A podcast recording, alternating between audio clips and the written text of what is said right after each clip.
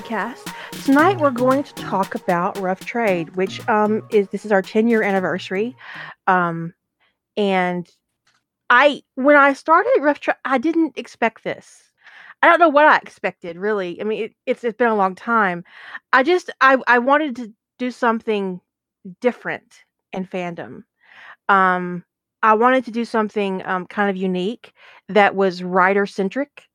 Uh I had participated in a couple of little things, mostly in Stargate, um, and I found uh, I found a lot of the Big Bangs and challenges that I w- was looking at to be very exclusionary.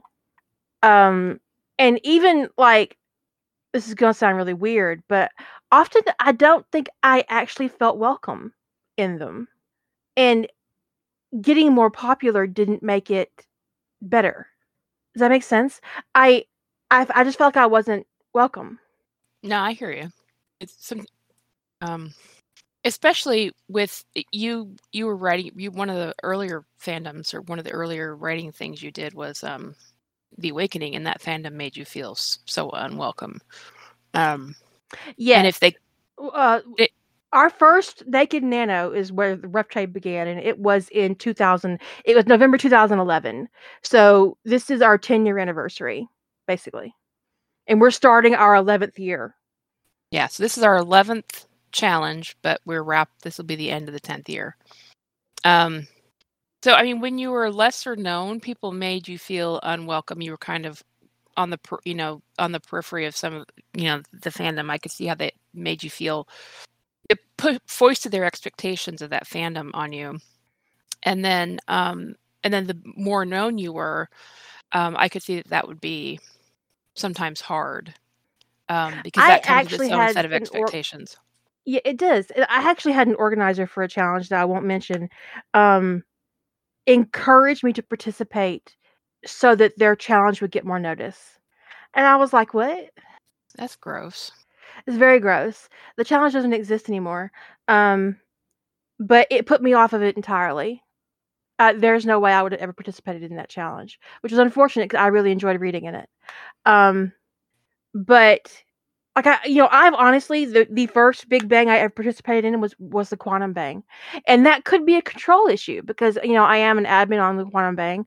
Um, I have control over my content on the Quantum Bang, and maybe that's the, maybe that's the founding issue um on the, the the Big Bang subject right there is I just I'm I need to have a little bit more control than I would if I was participating in somebody else's event. Um Well, it's but a lot of times there's so many. It feels like there are rules that are so arbitrary and so many challenges. I mean, I've done I've done a lot of mhm. people's bangs, and there's I can't I can't really think of very many that don't have some sort of rule or something that just seems bizarre and arbitrary to me. That I just it just seems like utterly nonsensical. Like why? yeah, Why? just just because. And often it seems like challenges are structured around the desires of the person running it. Like what Mhm. they want to read and see.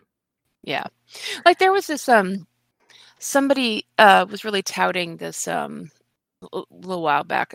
It's some sort of multi fandom Big Bang or something like that. I mean, it was a very interestingly curated list of fandoms. I mean, not not not in the same genres, like a weird mix of like procedurals and comic book stuff, and or or you know comic book derived stuff like the MCU and some sci-fi and um a little bit of anime.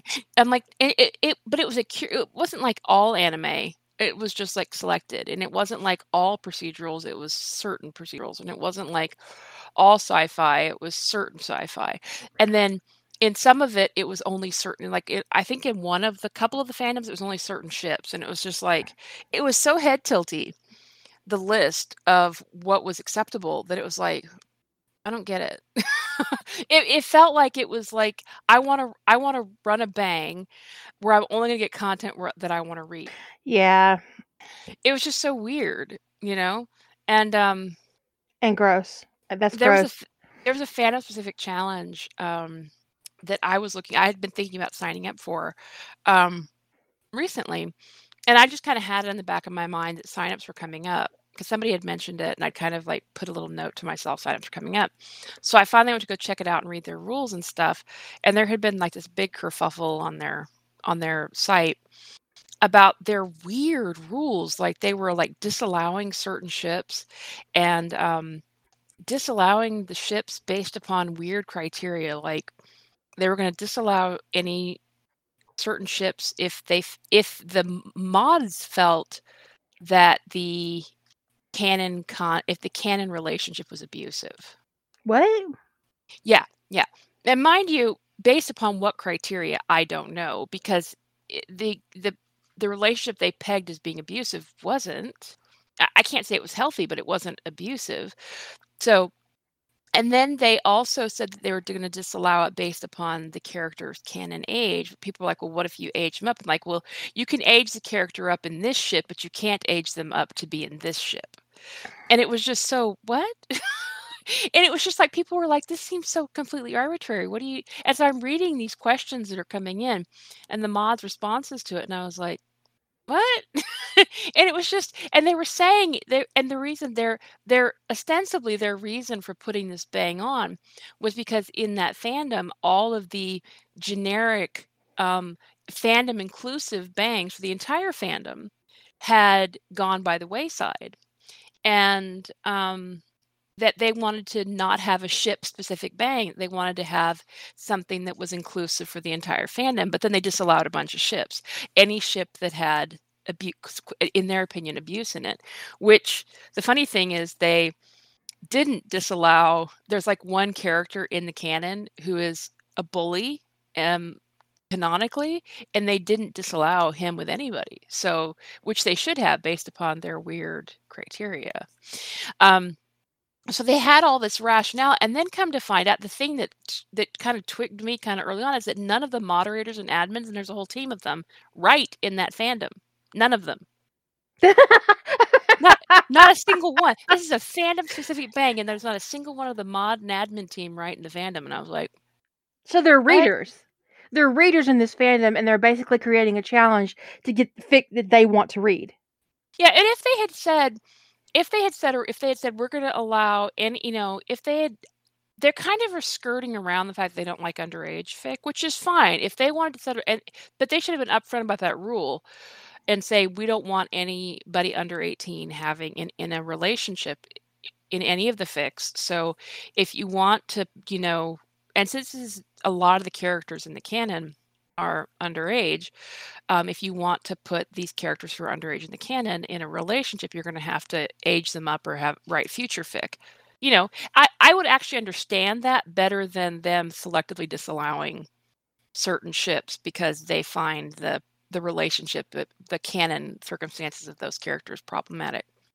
Um, and then they're and then they they referred to a relationship with a 17 year old as pedophilia, which like no, I mean that's not no, that's not pedophilia, but okay. Um, I mean, there is a term for teenage. It's ebophilia. Uh, heboph- he- hebophilia is who are attracted to people who are pubescent, um, which is considered, I believe, um, something a- aberrant.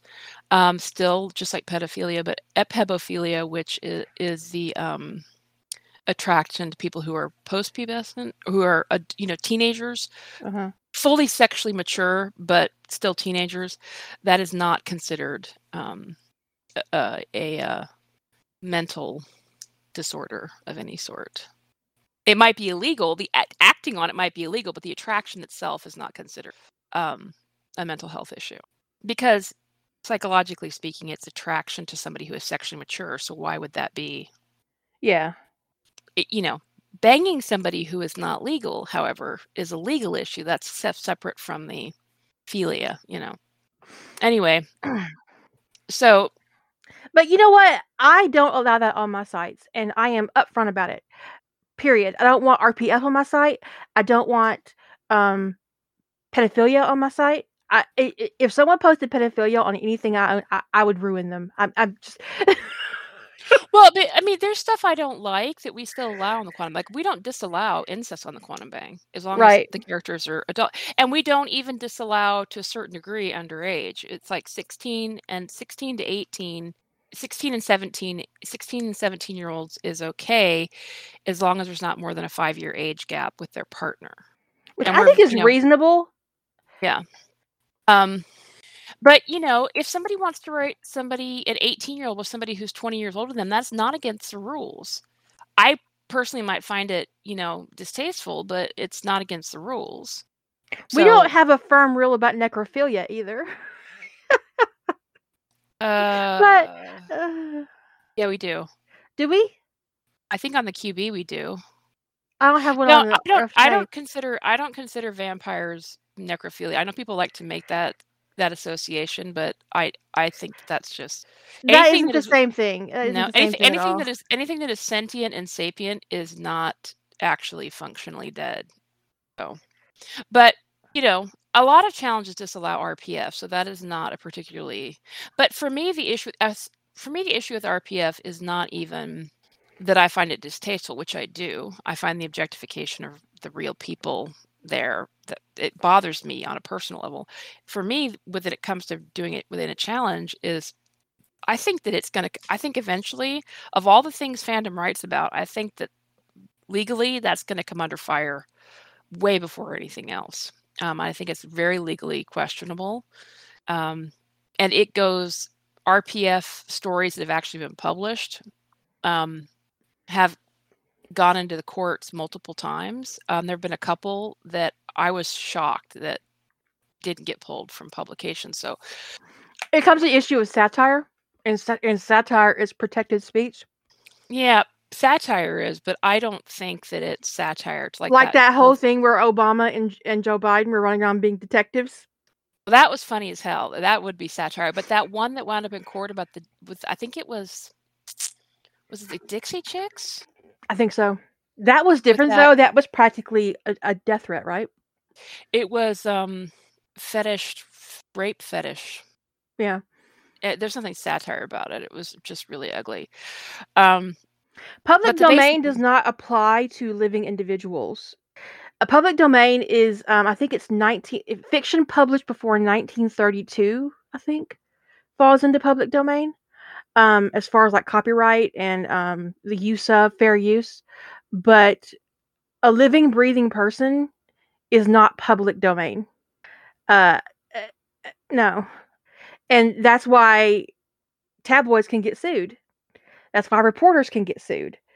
That's why you have to have permission to use somebody in a uh, in a movie in a cameo. Yeah, that's why you have to have permission to use your real people where you make money because people are not public domain. but RPF seems to be coming down, the court seems to be coming down on this as being if it's fictional, even if it's using real people's names as being somehow protected. Um, I don't really get it, but I like I said, I think legally it's an extremely murky area.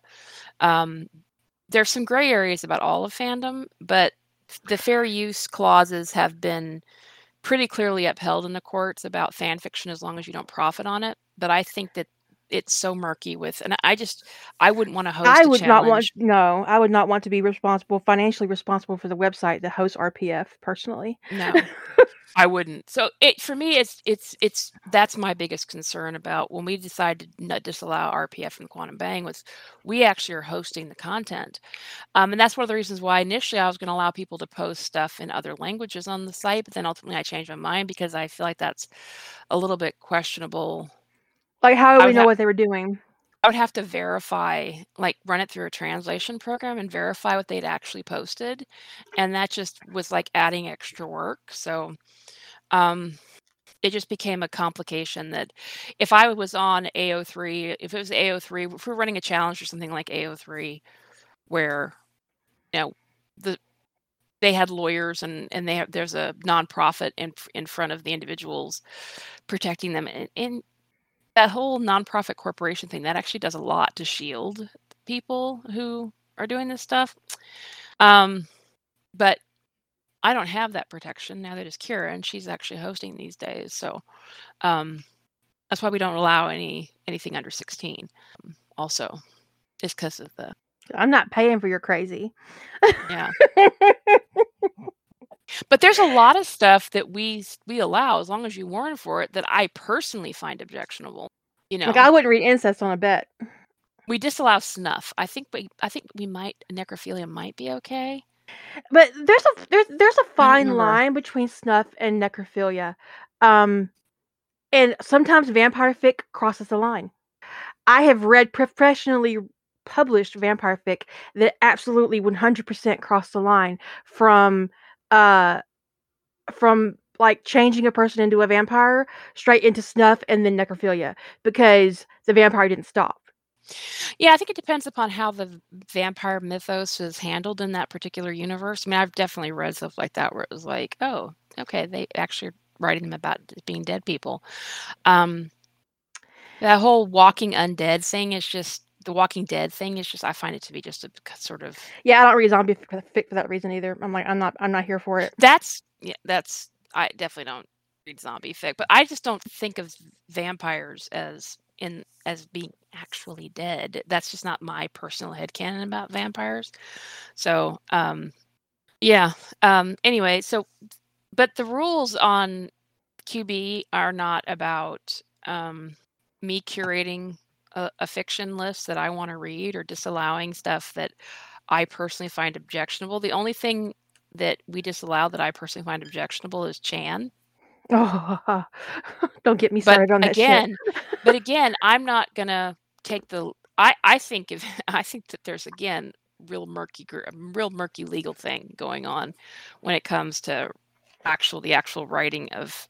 You know, they say you know if it's fiction, it's not criminal, but I don't get it. Um, I think that I think it's a very murky, great legal area there. So I'm not gonna. I'm just not gonna do it. Um, but people can write a whole. I I I wouldn't read rape fic on a bet, but people can write it as long as they warn for it. Yeah, there's a lot. There's lots of things on Trade that I don't read. Um, people are surprised, like, "Oh, did you read that?" No, I didn't. I mean, they're just fandoms I don't read. The point of Rough Trade isn't to entertain me. And I think a lot of people misunderstood that at the very beginning. That because I do think a lot of challenges are shaped around the desires of the person who started it, like what they want to read do not read and would not read. And then there are some that I've never even heard of before. And I'm like, what the hell is this? Then I have to Google it, you know. But that's that's actually entertaining when someone comes to the site with a fandom I've never heard of before. I'm like, what Someone's the like- fuck is that? Then I had to go up. Google it. And then there was one on uh, Quantum Bang where we had where Julie and I had nothing, but the but the story looked so interesting. We were over on Wikipedia trying Yeah, to we figure had we had out. the, we had the fandom wiki open, going, okay, what's going on? Okay, um, we need to read this. but there was somebody signed up for Rough Trade this time of the fandom I'd never heard about. I go, is that an actual show? Is that what is that? And I actually googled it because I was like, is that real? And I'm like, oh, it, it is real. what the hell is that? Oh, okay. Yeah, yeah, it is. it was startling. I was like, "What the fuck is that?" Um, and then sometimes, like, they'll be just, it'll be really charming. Like, we'll get a Hey Arnold, which is just adorable. Um, or you know, just What was it? Some oh, somebody signed up with a Calvin and Hobbes crossover a while ago, and um, I just thought it. Sesame Street Yeah, it was. was just it was just so Just cute. adorable, people charming. things people sign up with. Um, yeah, I can't imagine. I can't imagine if I were if I were curating a challenge to my personal taste, everybody would be miserable, honestly, because it would be super specific, and y'all y'all would not want to see me get specific about what what what the requirements would be. Nobody would sign up. like, chilly girl, you just sit down and go Like home. Nobody's gonna want to write that. You just go write it yourself? It's like, I have, I have. Thank you very much. I just want to read somebody else writing it for me. But you know, yeah, I did start Rough Trade to challenge myself and um to like engage with other writers in fandom because honestly, I am at my most creative when I am surrounded by other writers. I find writers uh, as a whole to be inspiring and awesome to be around. It's the best company I can create for myself is to surround myself with other writers. And so I I created Naked Nano t- to do that because I wanted to explore and I thought fandom was really unique in that regard that people public people published their works in progress. And so it seemed like they would be willing to do that on Naked Nano. Like they to do a challenge where everybody would be posting their works in progress as we were writing it and people were like hell yeah let, us do this and it was really surprising how many people were on board with it um but i knew it would be like people would be find it intriguing but i didn't know how big it would become um and for reference because i have numbers because all you guys love numbers um as of july we have had 1,387 signups, story signups for Rough Trade since the beginning. We've had 416 different authors, unique authors, 262 unique fandoms, and 19 million views on Rough Trade. So I I didn't expect it. I, I didn't expect that.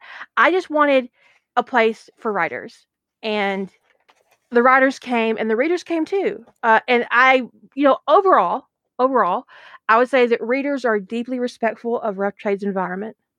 There's always an outlier, but for the most part, the readers that come into Rough Trade um, are really generous with um, their feedback and their con and and they they confine themselves to their comments most of the time. I mean, I would say like 95% of the time the, the, the readers are on point, you know? Mm-hmm. Um, and the readers who don't really know how to behave learn how to behave really quickly because our our feedback con- you know rules are very specific and we don't you know we don't play we don't make yeah, any edit, I'll edit your comment a couple of times and then someone's going to contact you and say why are you being passive aggressive we, every every about, about once a year we get somebody who thinks they can slip critique by us in the Hmm, form of a with a question or in the form of confusion. That's my Yeah. favorite. Is I'm so Yeah. confused. It's like i don't understand yeah you do bitch you understand perfectly I know sometimes people are legitimately confused. So if you've ever been legitimately confused, I'm not talking to you, but um, we actually don't allow people to express confusion. But there's there are some people who are clearly trying to be passive aggressive by pretending to be confused. It's like you're not confused. You're providing um, critique obliquely, and I see what you're doing. we're not dumb but yeah for the most part readers are really good about rough trade there's there's Yeah. always that one that's really surprised who doesn't really know how it works and the content disappears and they contact me oh my god i was in the middle of reading. I'm so sorry. It's clean off day. It's on the front page of the website in big letters. You cannot miss it but apparently you did. It may come back. Just just you know just be patient. Or you may never see it again Yeah. and that's Yeah. a big that, that's a big thing for some readers that um, have put them off reading on Rough Trade altogether, and I respect that. If you um, can't handle the loss of something that you really love, that might not ever be finished, and you won't ever see it again, then Rough Trade isn't for you. Yeah. I'm I'm not a work in progress reader. I don't do that for the most part. Um, it's really rare for me to pick up a work in progress. It has to be really tempting, and it has to be by an author that I'm pretty confident is going to finish it. Um, but my exception is when I I read stuff on Rough Trade. Not I don't read everything on Rough Trade, but sometimes you know if somebody seduces me with. Uh, often, and it, often one of the reasons why I don't read a lot on Rough Trade is because I'm writing. But um, yeah, so usually I don't have time to read more than two or three stories during Rough Trade, and then sometimes I'll read after Rough Trade is over. But um, sometimes there's an idea that is just so captivating that I'm just like, yeah, yeah, I'm gonna read that. I'm gonna read that. Um, I first got first found Rough Trade in uh, April of 2013. April, April, I think, because July was original fiction, right? I think so. That was back when you were doing original fiction in July. Mhm. Yeah. So I found it in April um, on on the day before clean off, which I didn't know about clean off days because I, I found the site the day before clean off. And uh, I was reading in the middle of reading Lion Rampart when um, the site got cleaned off. And uh, that was the first story that uh, I I hadn't ever read anything by Kira or Lady Holder at that point. So the first story I found was was that one, and I had I had been looking through the site and I had opened up.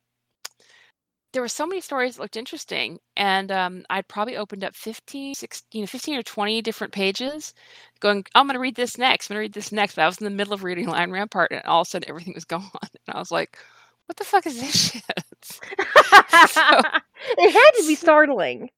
It was. It was. Um, and I did I did consider when I moved from Naked Nano to Rough Trade and started hosting, I did consider archiving, but it would be a nightmare. It would be. Oh god, it would be. It would be horrible, and it would it would be. And people, and these are people's rough drafts. I wouldn't want my rough draft archived. No, I wouldn't either. Um, so I um so I was like, and you know, I'm not the kind of person who's going to go send somebody a hostile email and go, "What happened to your site? Where all these stories go?" So I went and started investigating, and I realized this was a writing challenge. This was not an archive because I didn't know what Naked Nano was. I was like, "Oh, this is a challenge site," and I was like, I had been thinking about getting back into fandom challenges, and I thought, well, maybe I'll do the next one. The next one was original fiction. I'm like, eh, hell, hell and God, I'm not doing original fiction for uh, for live in front of people. Fuck that. So that is very daunting. It's a very daunting prospect to write original fiction in front of people. Um, but that isn't why we don't do it anymore. So, but I did not read the front page, Ed, because I didn't navigate to it through the front page. I there was a link to directly to Lion Rampart. Um, which is which is so I was nav I was like some backdoor navigation where I was you know reading Lady Holder's story and I had seen a bunch of other links and I was opening them up based on concept. So I'd never even been to the front page of the site. So um, until everything was gone. and I was like, Was it Naked Nano then or was it Rough Trade? I think it was still Naked Nano. I, I only did one year of Naked Nano though. You only did one year? Mm-hmm. Maybe it was Rough Trade already. But it was definitely I remember specifically well it was it was whatever challenge year had I think it was April 2013, but it was whatever challenge had Lion Rampart as the challenge. I can look. That was very specific in my brain. Is that that's what I was reading? That's the first. We might have done two years of Naked Nano and then moved to Rough Trade when we did the when we moved when we expanded the challenges. Um, I'm opening up my. I know. Database. I know it was Rough Trade by November of 2013, but I didn't think it was called. I thought I thought it was still Naked Nano in um, April. Okay, so we did Naked Nano on November 11, November 2011. We did Naked Nano on November 2012. And in 2013, we moved to Rough Trade because we did the Shifter Challenge in April, which would have been where Lion Rampart was, right? I, hmm. was it Shifter? Because that's a Sentinel story. Okay, so Lady Holder's saying of November 2013 was the um, Lion Rampart. No, no, it no, it wasn't because that's when I wrote um, Emergence. There's no way that she wrote Lampart, Lion Rampart that year for that okay, challenge. Hold on. November 2013 is when I think you started with the first official Rough Trade challenge. I think everything before that was Naked Nano. Oh, I've got your, oh, I've got the challenge database myself. I can open it and look. I'm in it. Okay. So my Excel loads so slowly on my. Okay, so Lion Rampart was April 2013. Which is oh, that's what I thought. So it was. Uh, so I don't know what your theme was. I don't think my database is accurate because my theme says it's um shifter, but that wouldn't be accurate. Because we okay, we did the shifter challenge 2013, but Lion Rampart isn't a shifter, so I don't know. I thought we did it, but maybe we didn't. I might have this right, wrong on my database because I built this database like in 2015, so I was doing it from memory, so I could have the challenge wrong. So, but we did original fiction in two, in July 2013, which is one you skipped, and then we did November 2013 with no specific theme, and you busted into my challenge with um Slytherin Black, right? No, Emergence. No, Emergence. Emer- yeah. Who is Yeah, I but I think I think your first challenge on the Rough Trade site under the I think the first one under the Rough Trade name was November 2013. I, I thought think, you're I thought I, you're right. I think I think because I think it was still Naked Nano um, I, I'm pretty sure I was it was Naked Nano that I read read that on, and I was following the site because I followed the site and I was getting updates and I and I remember the original fiction challenge and going, oh, oh. And then I was like, I think I debated and debated and debated about signing up for November until like the very last minute. And then I was like, oh, well, fuck it, I'm to do this. And um, Weirdly, one of the things that kept me from signing up was that I had to have art. And I was like, I was like, oh my God, art. I can't.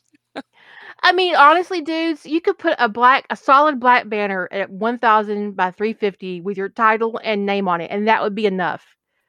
Well, but I, but the thing is, I didn't want to like write and say my, my my angst was about art and so i didn't know that i could just pick any image and put it up there so i i was not good with art at that time and um i was laboring, laboring with um, the. I spent I I spent from the time I signed up until the moment I had to have my project file done, trying to get that awful, awful piece of art finished. it was terrible. It was terrible. It was it was it was hideous.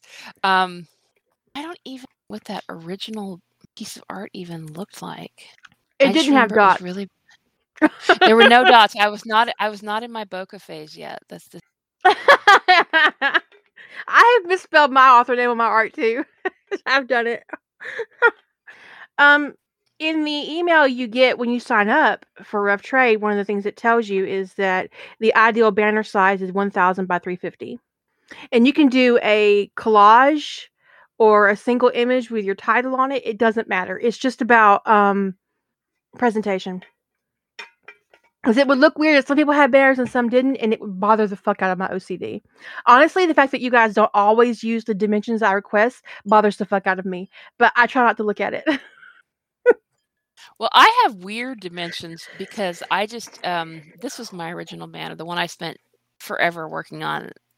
And um I labored over that like like whoa. I mean, I just it was terrible. It was I don't remember it at all. I must have blocked it out. I, I blocked it out too because I was like, um, but it's funny because um, when I was picking the size for my what size my site slider was going to be. We've been doing all those basically two cake challenges. I hate that term. But we you and I have been doing those single set one sentence yeah. prompts.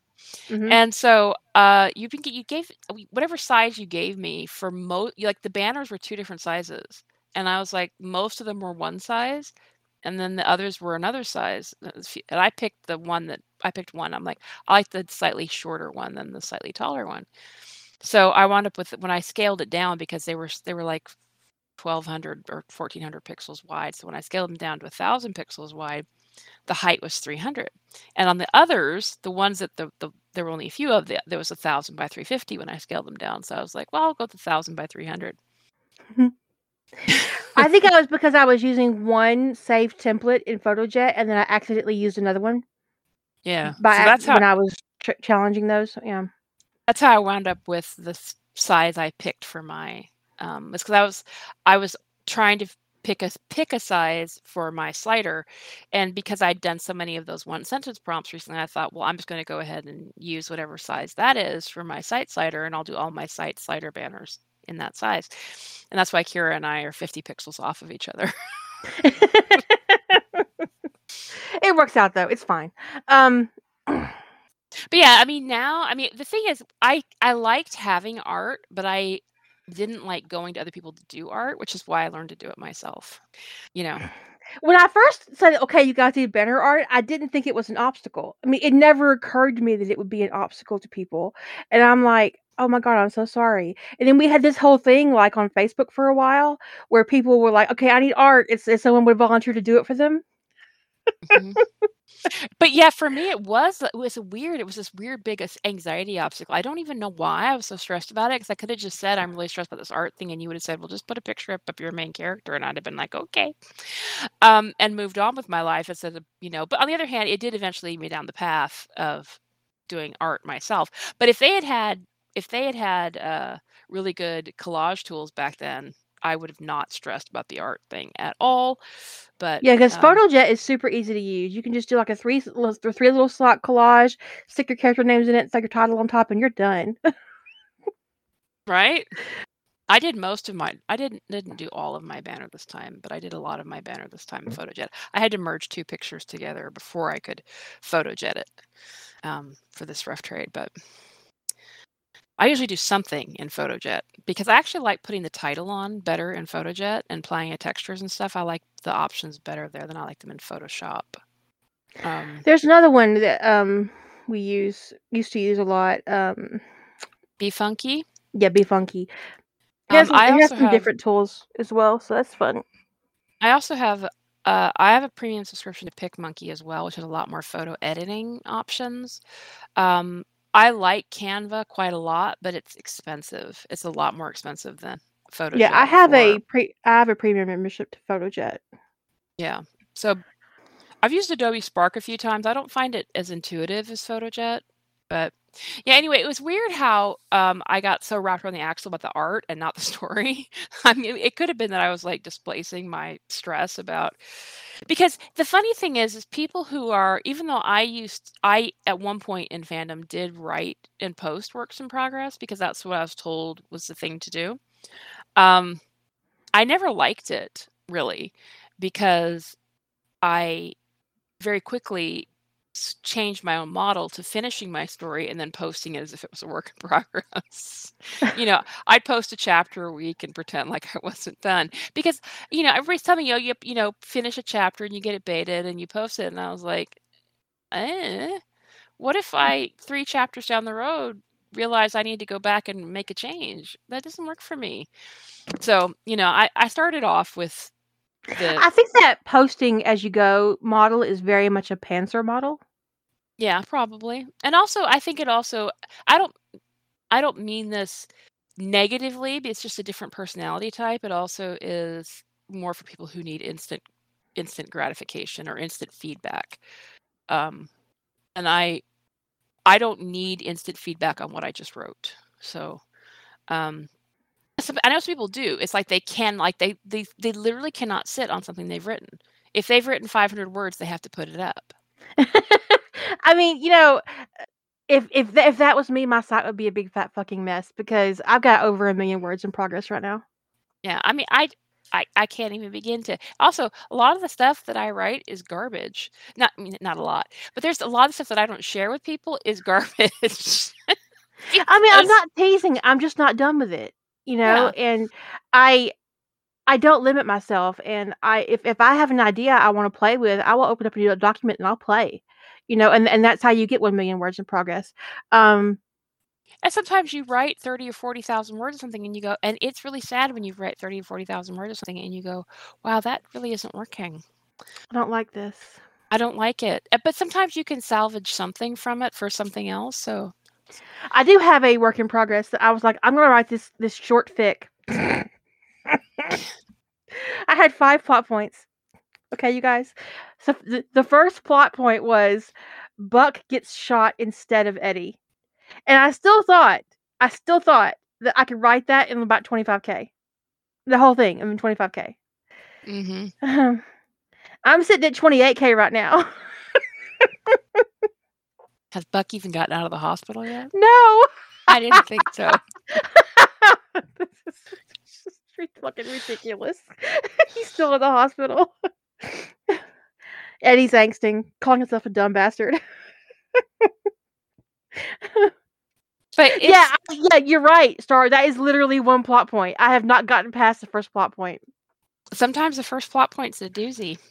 Um, but not everything that I comes out of my brain. It all it all it all has a, a purpose in my creative process, but it, I'm not gonna. Sh- it, there's no purpose in sharing all of that. And honestly, some some of the stuff people I think people be horrified. Like, what in the world was going on with you last night? so anyway, um, but I was following the typical fandom model of what I was told is you you write something, you write a chapter, you post it, right? But I'm like, no, I'm gonna finish this and then I'll post a chapter a week, pretend like it took me the week to write it or something. And then eventually I just, you know, moved on and started owning my process was not typical of of the at least segment of fandom that I was in at the time. Um so anyway, so when it came to doing that first rough trade, I was like, there's a big difference between posting your work in progress and posting your rough draft. So I think I was displacing some of my anxiety about the idea of posting my rough draft Mhm. onto the art. so Well, yeah, that, that like, makes sense because the art was in your face and the posting hadn't happened yet. yeah. And because it is, it is, even for people, I think maybe people might think it's the same if you haven't done it. Although some people think posting their work in progress and posting their rough draft is the same thing. I'm I'm never talking to you. but for me, it's quite different to post a work in progress versus because I have, I have done that. But it's one thing to labor over a chapter and refine it and polish it and edit it and then post it. And it's another thing entirely to have blurry eyes at two o'clock in the morning and finish writing it and, and put it up and not even sure if you You remembered to run spell check. right? I mean, there have been times when I did not run a spell check because fuck that shit. It's a rough draft challenge. You you get what you get. You know, is so yeah. Yeah. I own that The shit. first the first time I saw somebody put a placeholder in a um, rough trade chapter, like, you know, fill in a name or fill in this thing, I just sat there with my mouth hanging open and then I went, I admire them so much. you brave motherfucker. I had never been able to put a placeholder in before. I'd always wanted to. I'd want to be like write sex scene later or deal with deal with the fallout from this crap when I feel more like dealing with the fallout from this crap or write this shitty action scene that I don't actually want to write. I'd always wanted to do that, but I had never never done it. And then I'm reading somebody's post one day and there's all like I think there are three or four placeholders and I was like I just I'm a little bit I have a little bit of a crush right now. I have a crush on someone's bravery. you badass. But yeah, I mean that is it is you know th- there are sometimes you put obstacles in your way um there don't really exist but you're doing it out of anxiety. So I can see how the art would be a problem for some people that I did not see when I first started it. Um but I like to keep rough trade pretty. What it is. Slap some art on there. And you know what? Slap a title on there and you could change the title later. You know that, right? You can change your title. You're not married Yeah. to that title. I mean, I've I've always tell myself when I'm when I'm angsty about my titles, I always tell myself I can change my title later. I never do because I you know, I know you posted this story that's a lot like that story you did for Rough Trade, but are you ever going to finish that Rough Trade story? It is that Rough Trade story. It's just got a different name. Yeah, I wouldn't. I honestly probably wouldn't change my title because people get obsessed with weird things, you know, because I've got a lot of readers and it would just be more hassle than it was worth. But there is absolutely nothing on Rough Trade Concrete that you post that you cannot change wholesale. That is your shit. You own it and you can do whatever the hell you want with it. Look at this shit, y'all. I, after all that angsty and weeks of where I was nine years ago, that was nine years ago. I did this in 20 minutes. It's gorgeous, it, I mean, it's just he's a pretty bastard too. right? I want to thank Oliver Stark's mama. I you did thank- a really good job. right? His parents did good, and I want to thank PhotoJet and Bokeh Dots. Um, the funny thing is, uh, Frog, uh, that actually I did. We did that with somebody one year. Is we had somebody that was signing up, and they said um, that they were going to do. I think it was one of the one of the was the year we had three stories. We said we were never doing that again. It was the summer we had three stories. right. and I did all their actually I did all their art too. And they picked the they they arbitrarily like they were signing up at the last minute and they arbitrarily picked the three fandoms and they said give me three titles. So I did. we just gave them three titles and they decided which title went with with which fandom and then I did and then they picked pairings and it was all just done kind of it felt a little like a roll of the dice kind of situation. And then I made art for them and it was like okay. I mean, I try. Well, you know, obviously, I planned my whole year last year out of spite. I mean, my entire rough trade experience this year was done 99% out of spite, um, and I regret nothing. Um, I think honestly, it's probably um, one of the best uh, Harry Draco stories I've ever done. I think it's I think it's lovely. I think it's lovely. Um, so I'm really proud of it. I'm really proud of my plot coming into the new one, um, into the into November. Um, but I did it out of spite because you know I'm mad at Harmony. You know, the first Harry Draco story I read of yours was Birth of the Serpent King. It may have, it wasn't the only one on your site because I didn't read Time Travel at the time. And the funny thing is, when I commented on Birth of the Serpent King, you told me you you responded to me and told me to go read um, that old Black Magic, and I was like, but, and I made a face, and I was like, but it's got time travel. Times have changed. But the funny thing is, I didn't really like. There was like Harry Potter. I hadn't like found my niche yet in Harry Potter, like as a reader, because I didn't hadn't like I felt like Harry Draco could be the ship that I was into, but like I hadn't really liked any that I had read. And then I read Birth of the Serpent King, and I was like, I love this is really good. And then I read that old Black Magic, and I was like, I love this too. Fuck you! It's time travel. What's wrong with you? it is time travel. I just I can't even with this. Um, But the Birth of Serpent King has a special place in my heart because it was like one of the first Harry, the first Harry. It wasn't the the first Harry Potter story, like as in the fandom that I ever really enjoyed, was from an X Files author that wrote Severus Snape OMC. It was one where he broke away from Dumbledore. He had a son, and he went and lived on some like island with a werewolf or something. It was, I don't really remember much about the story, but um, I didn't know much about the canon at that point, and it's to me it's like read almost like all original characters, and uh, I was only really re- reading it because um, it was this X Files author that I followed, and it was a very talented writer, and it was a very to me it was like really engaging story because it was written by a very good author, and and to me like I said it read like all original characters for the most part, and um, and I had people kept, you know, as I moved through fandom over the years, people kept trying to recommend Harry Potter stories to me, and I would read them, and I'd be like, eh, Yeah. I um, know exactly what you mean. Yeah. and like the first, like t- the first two people I knew in fandom who were really big in Harry Potter, who wrecked a lot of stuff to me. The first one, and I'm not trying to ship shame here, okay? I'm just telling you what their ships were, okay? And so wh- what all the wrecks I got were. The first one was a Harry Severus shipper, and the second one was a Harry Voldemort shipper. oh my god. I did a lot of reading a few chapters or reading a few pages and noping Ah, out. There was a lot ah. of that. So that was how I got started in Harry Potter. This was way back.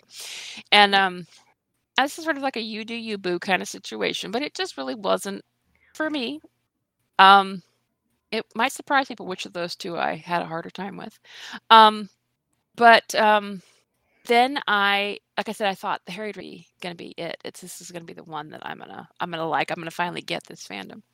And um so somebody somebody somebody who was a Harry Draco shipper said these are the stories you have got to read. You'll you'll love this. And it was like I guess at the time, like this was this was a long time ago, but at the time it seemed like the major trope for Harry personality wise was that he was an emotional basket case. Like major like temper tantrums and meltdowns constantly. Maybe it was just what this person really dug was Harry just flying off the handle all the time. I don't know, but I was like, I mean, he has like I mean- one tantrum the whole series, right? Just one. right. And I think he totally justifiable deserved it. tantrum. Uh, yeah, he, He- he earned that shit.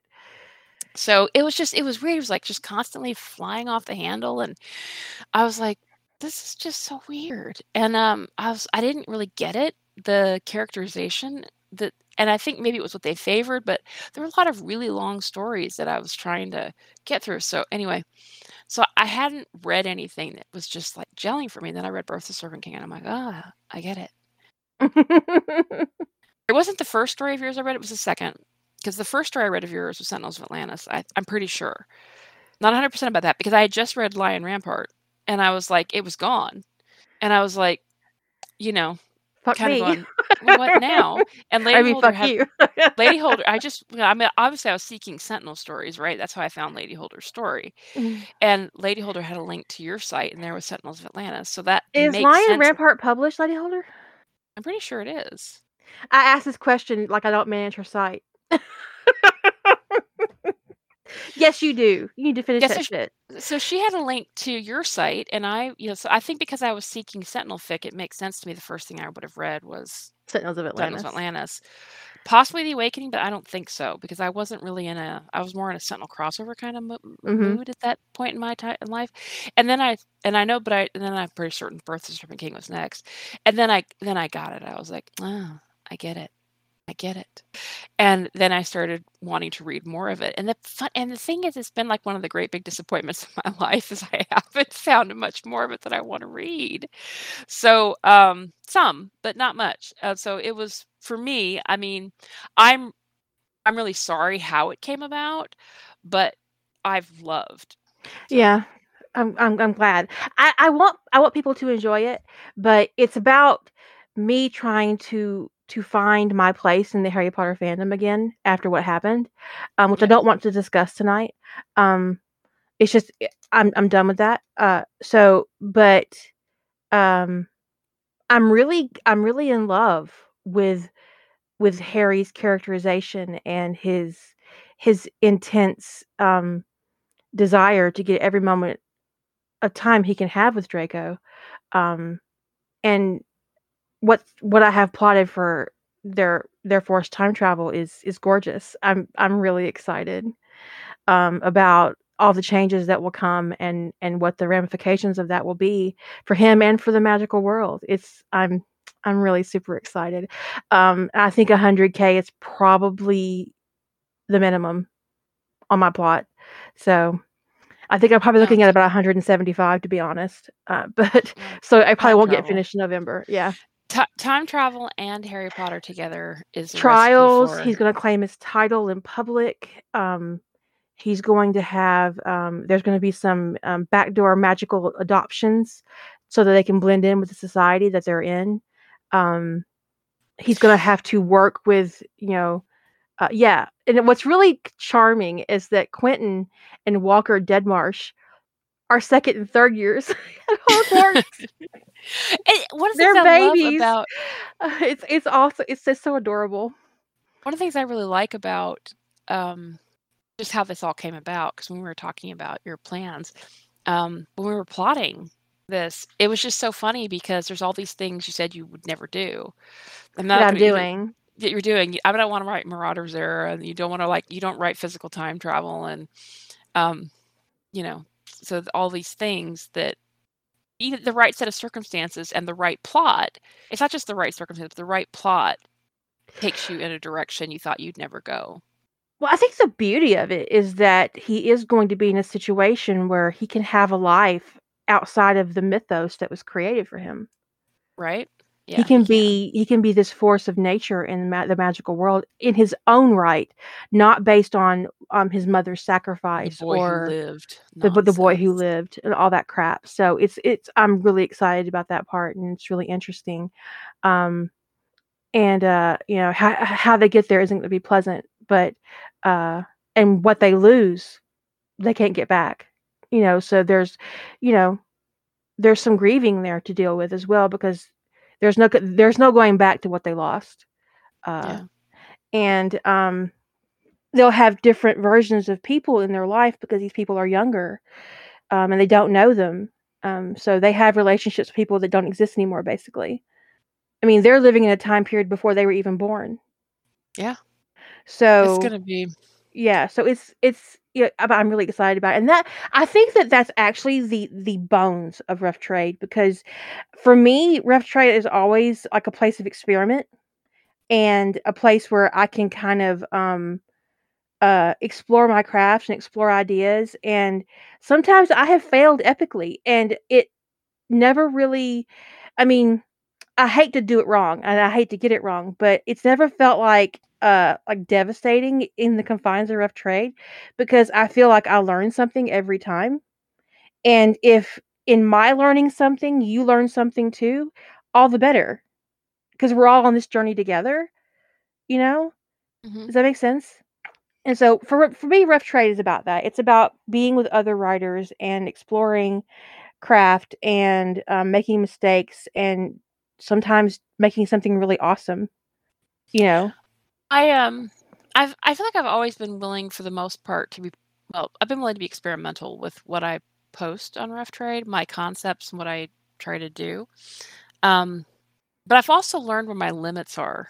Um like there have been times when like like we'll plot or we'll talk about an idea and I'll go, okay, I don't think I want to do that in public, which is not something that was sort of more like the voice of experience. I didn't have that voice nine years ago when I did the my first rough trade, um, because it was like, oh, if I have an idea, I should just do it. But I think probably the most experimental thing I've done on rough trade was a Leo Moto, and that's probably the most that pushed my limits in a lot of ways.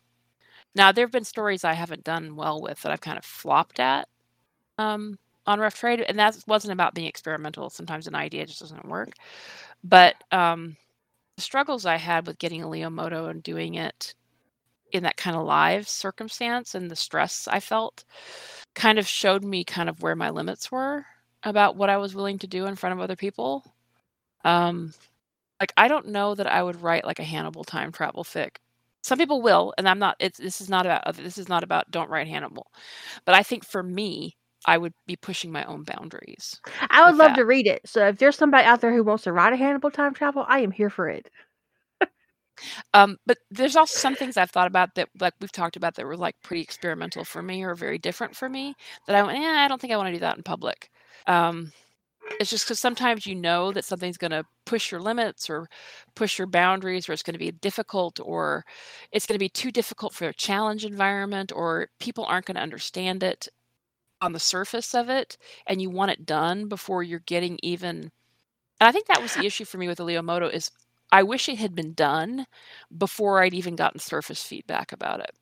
I even agree. polite, even polite feedback. I wish I had had that story finished before I'd had the first person misunderstand what I was writing. Right? Oh, I know what you're gonna do here. Da, da, da, da. No, that's not really what she was gonna do. I promise. Um, I my biggest conceptual mistake It's probably synthetic. Um, and that was the different worlds challenge or the other world, Uh, yeah, whole new world or something. whole like new that. world. And I um I tried to cram an idea that would be best served in original fiction into fandom. Um, and it did not work. And I've tried to rewrite it so it would work and it won't. It, it's just it does not work in the confines of fandom. Um, I love the idea. I I love the I just I love it, but it does not work in the confines of fandom. And so um, I would have to take it apart, take out all the fandom characters and rework it. So it's you know it's in the back of my mind, but it remains the one thing that I did on Rough Trade that I regret. And sometimes you don't know how the idea is going to play in fandom.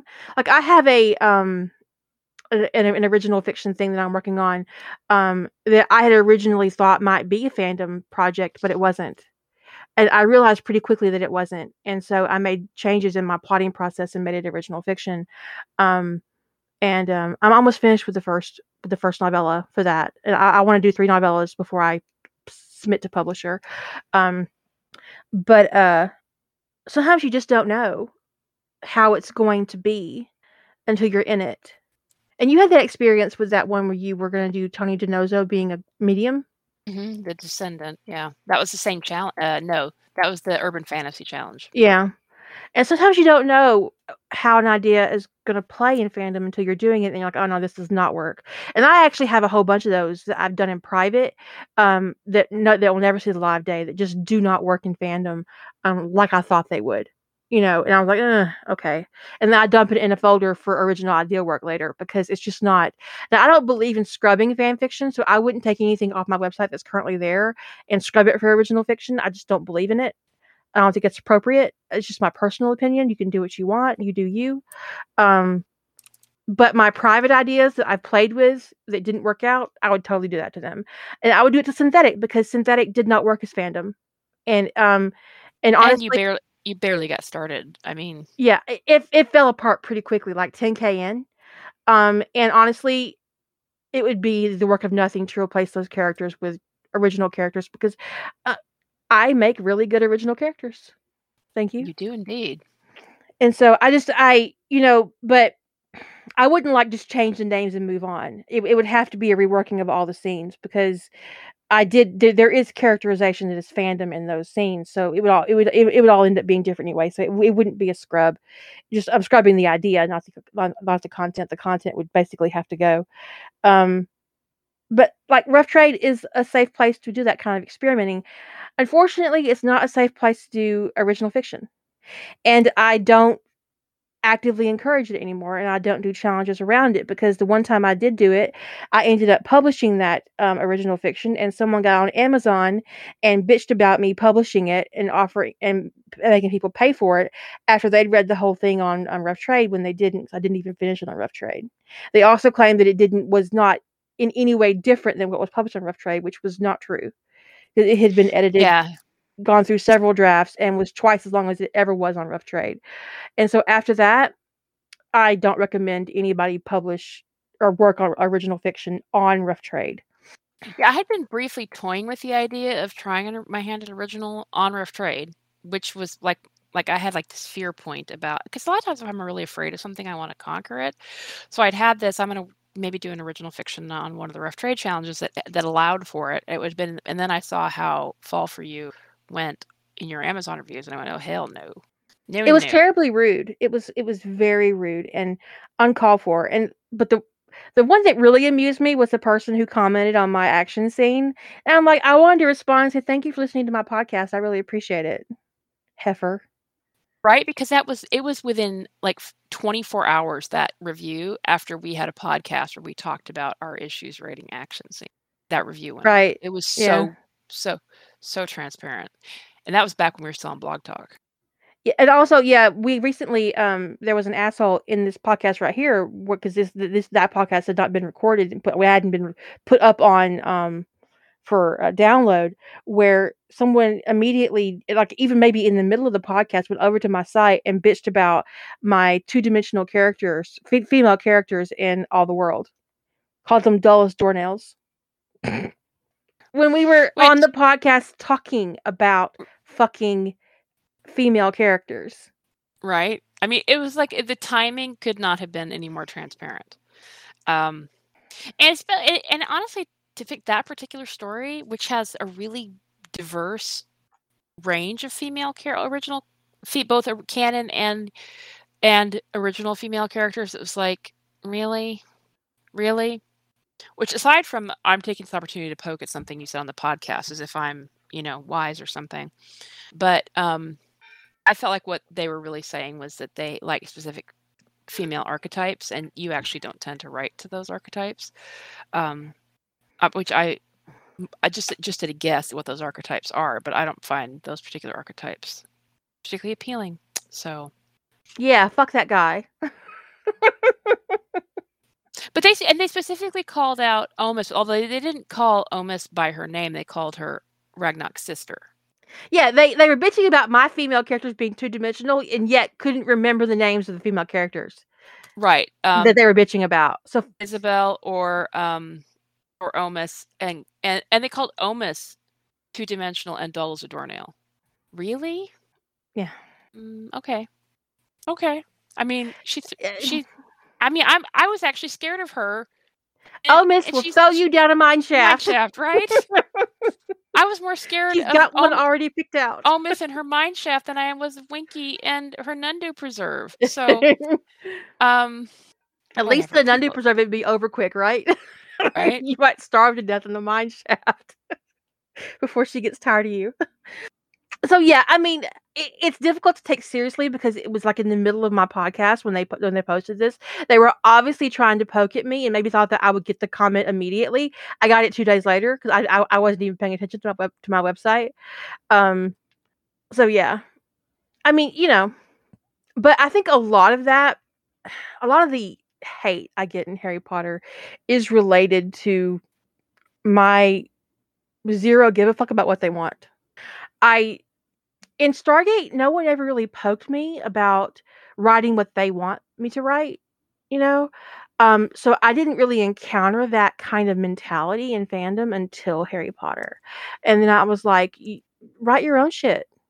I'm I'm not your fake bitch. exactly. I, I don't, I'm not doing what you say. It's my ass.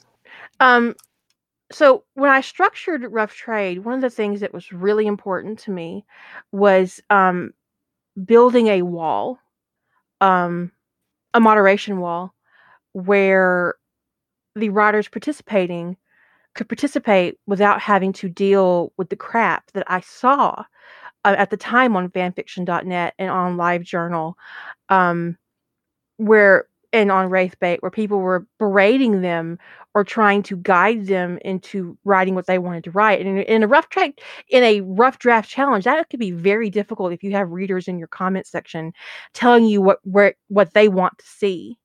Because they've been trained to do it, especially by authors who, oh, well, tell me what you want to see next. It's just the worst possible thing you could put on the bottom of your fucking fiction, okay? Um, especially for some authors who are very susceptible to reader, you know, quote suggestions. I have had writers tell me they won't participate in Rough Trade because I don't allow that. That they want that kind of feedback from their writer, their their readers, and I'm like, well, yeah, you can go post on AO3 because Rough Trade isn't a required participation thing. You you don't have to participate. And they would get really shitty with me about it because they want to be on rough trade for one reason or another. I think we could all make assumptions about what th- what that would be, um, for right or wrong. Uh, and then they get bitchy because they I won't change the rules for them specifically. Like you know, when I am managing, when we are we there, there are three, four of us, four of us now who do comments on rough trade. Um, when we're managing fifty or sixty stories, we don't have time to figure out which one of you wants that kind of feedback. So none of you get that kind of feedback. It would be it would be ridiculous. I mean, there was one challenge when we had like over 150 stories. That was that three story challenge. Mistake. Mistake. we actually did, we actually did we actually did the three story thing two years in a row. What I know, right? and then next year I thought we'll just do two stories every month. I mean, you can do one or you can do two next year. So people um, will. Some people will will be sensible and only sign up for one, and some people will do what I plan to do and sign up for two, because you know, I I ha- haven't been sensible in longer than I can recall. Well, you know what though? I think the point of rough trade is to challenge yourself and to figure out one of the reasons why we keep the, the challenge as as broad as we possibly can is that so that you can challenge yourself while we're challenging you too. Like, okay, this is your theme. Um, this is your word count. What do you want to add on top of that to increase your challenge? It's kind of like when you know when you're walking, you start walking, and then one day you're like, you know what, I need weights on my feet because I'm not getting enough exercise. So you put weights on your ankles to, to, to increase your workout, right? I don't, but people do because they're crazy. So the whole point of rough trade is to build a challenge that works for you. Like, okay, is 25K a challenge? Is it enough a challenge for you? Do you need two of those? Do you need two 25K stories next year in April? If you do, the challenge is set up for that. If you if, if you can only handle one, the challenge is set up for that. If you want to take both ideas, squish them into one book and write 50k, you do you. Pop off. Do that shit. I can't, I can't wait to see it. So, yeah. But I think one of the reasons why Rough Trade is has been so successful is that we don't stagnate, that we shift through themes, we shift through formats. We did the episode challenge, which I thought was really interesting and a lot of fun to do. Um, we have different uh, word count links. Next year, we're doing 25k on each story, um, or or 50k a month. You know, whichever whichever you want to do. Um, I just I, th- I think it's a lot of fun to kind of explore and uh, like expand the challenge and give people lots of options every year and not do the same thing every year and I think sometimes challenges in fandom stagnate and fail and disappear because they are doing the same thing every time. And there's no um, renewed interest. There's no excitement about what's coming or, you know, what's the theme going to be this year? When's she going to announce the themes this year? You know, what can I do for this theme or what can I do for this fandom? Um, so, yeah, I mean, always when I'm thinking about the challenges and how they're going to work, um, my goal is to inspire people um, and to encourage you to participate in this really safe and inclusive environment I've created. I think it's very exciting. I mean, sometimes the challenge sits like oddly with me, but I like I'll I enjoy. I, I was actually looking to see if I was if there's been any any rough trade since I did my first one that I haven't signed up for, and there hasn't been. I haven't skipped one. Um, you even did one with a head injury. I yeah, I tried to. Um, and that was a that was definitely a, a weird moment because I still get written. People still write me about. I'm thinking about. It's one of the few things I've got up for Evil Author Day that I'm thinking about pulling. Um, I usually don't pull stuff from Evil Author Day, but I'm considering pulling that one because it's such a foreign story to me that um, which one? Visionary. Ah. This from um, November of 2014. Um, I don't remember the writing of it, and there's always the potential that I will pick up and work on something. And there's some things I absolutely am still working on that are on EAD, but Visionary feels odd to me because it feels like I didn't write it. That's the one you wrote when you um, hit your head, right?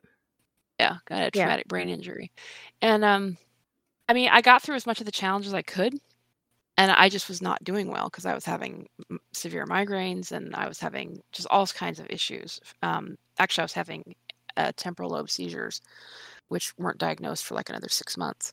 Jesus. Um, no wonder you don't remember it. Seriously. Um, it probably yeah. does feel like somebody else's work. yeah. So, you know, um, I have the plot notes. I remember plotting it more than I remember the writing of it. So I don't know what I would do if I were to pick that up and work on it again. Um, I don't know what I would do with the what is currently written because it. I feel like I would need to start at the beginning if I ever were to go back to that concept. So it's just it's just a weird one. Um, it's like this weird blip in my rough trade past of something that I just can't conceive of why why I would pick that story up again.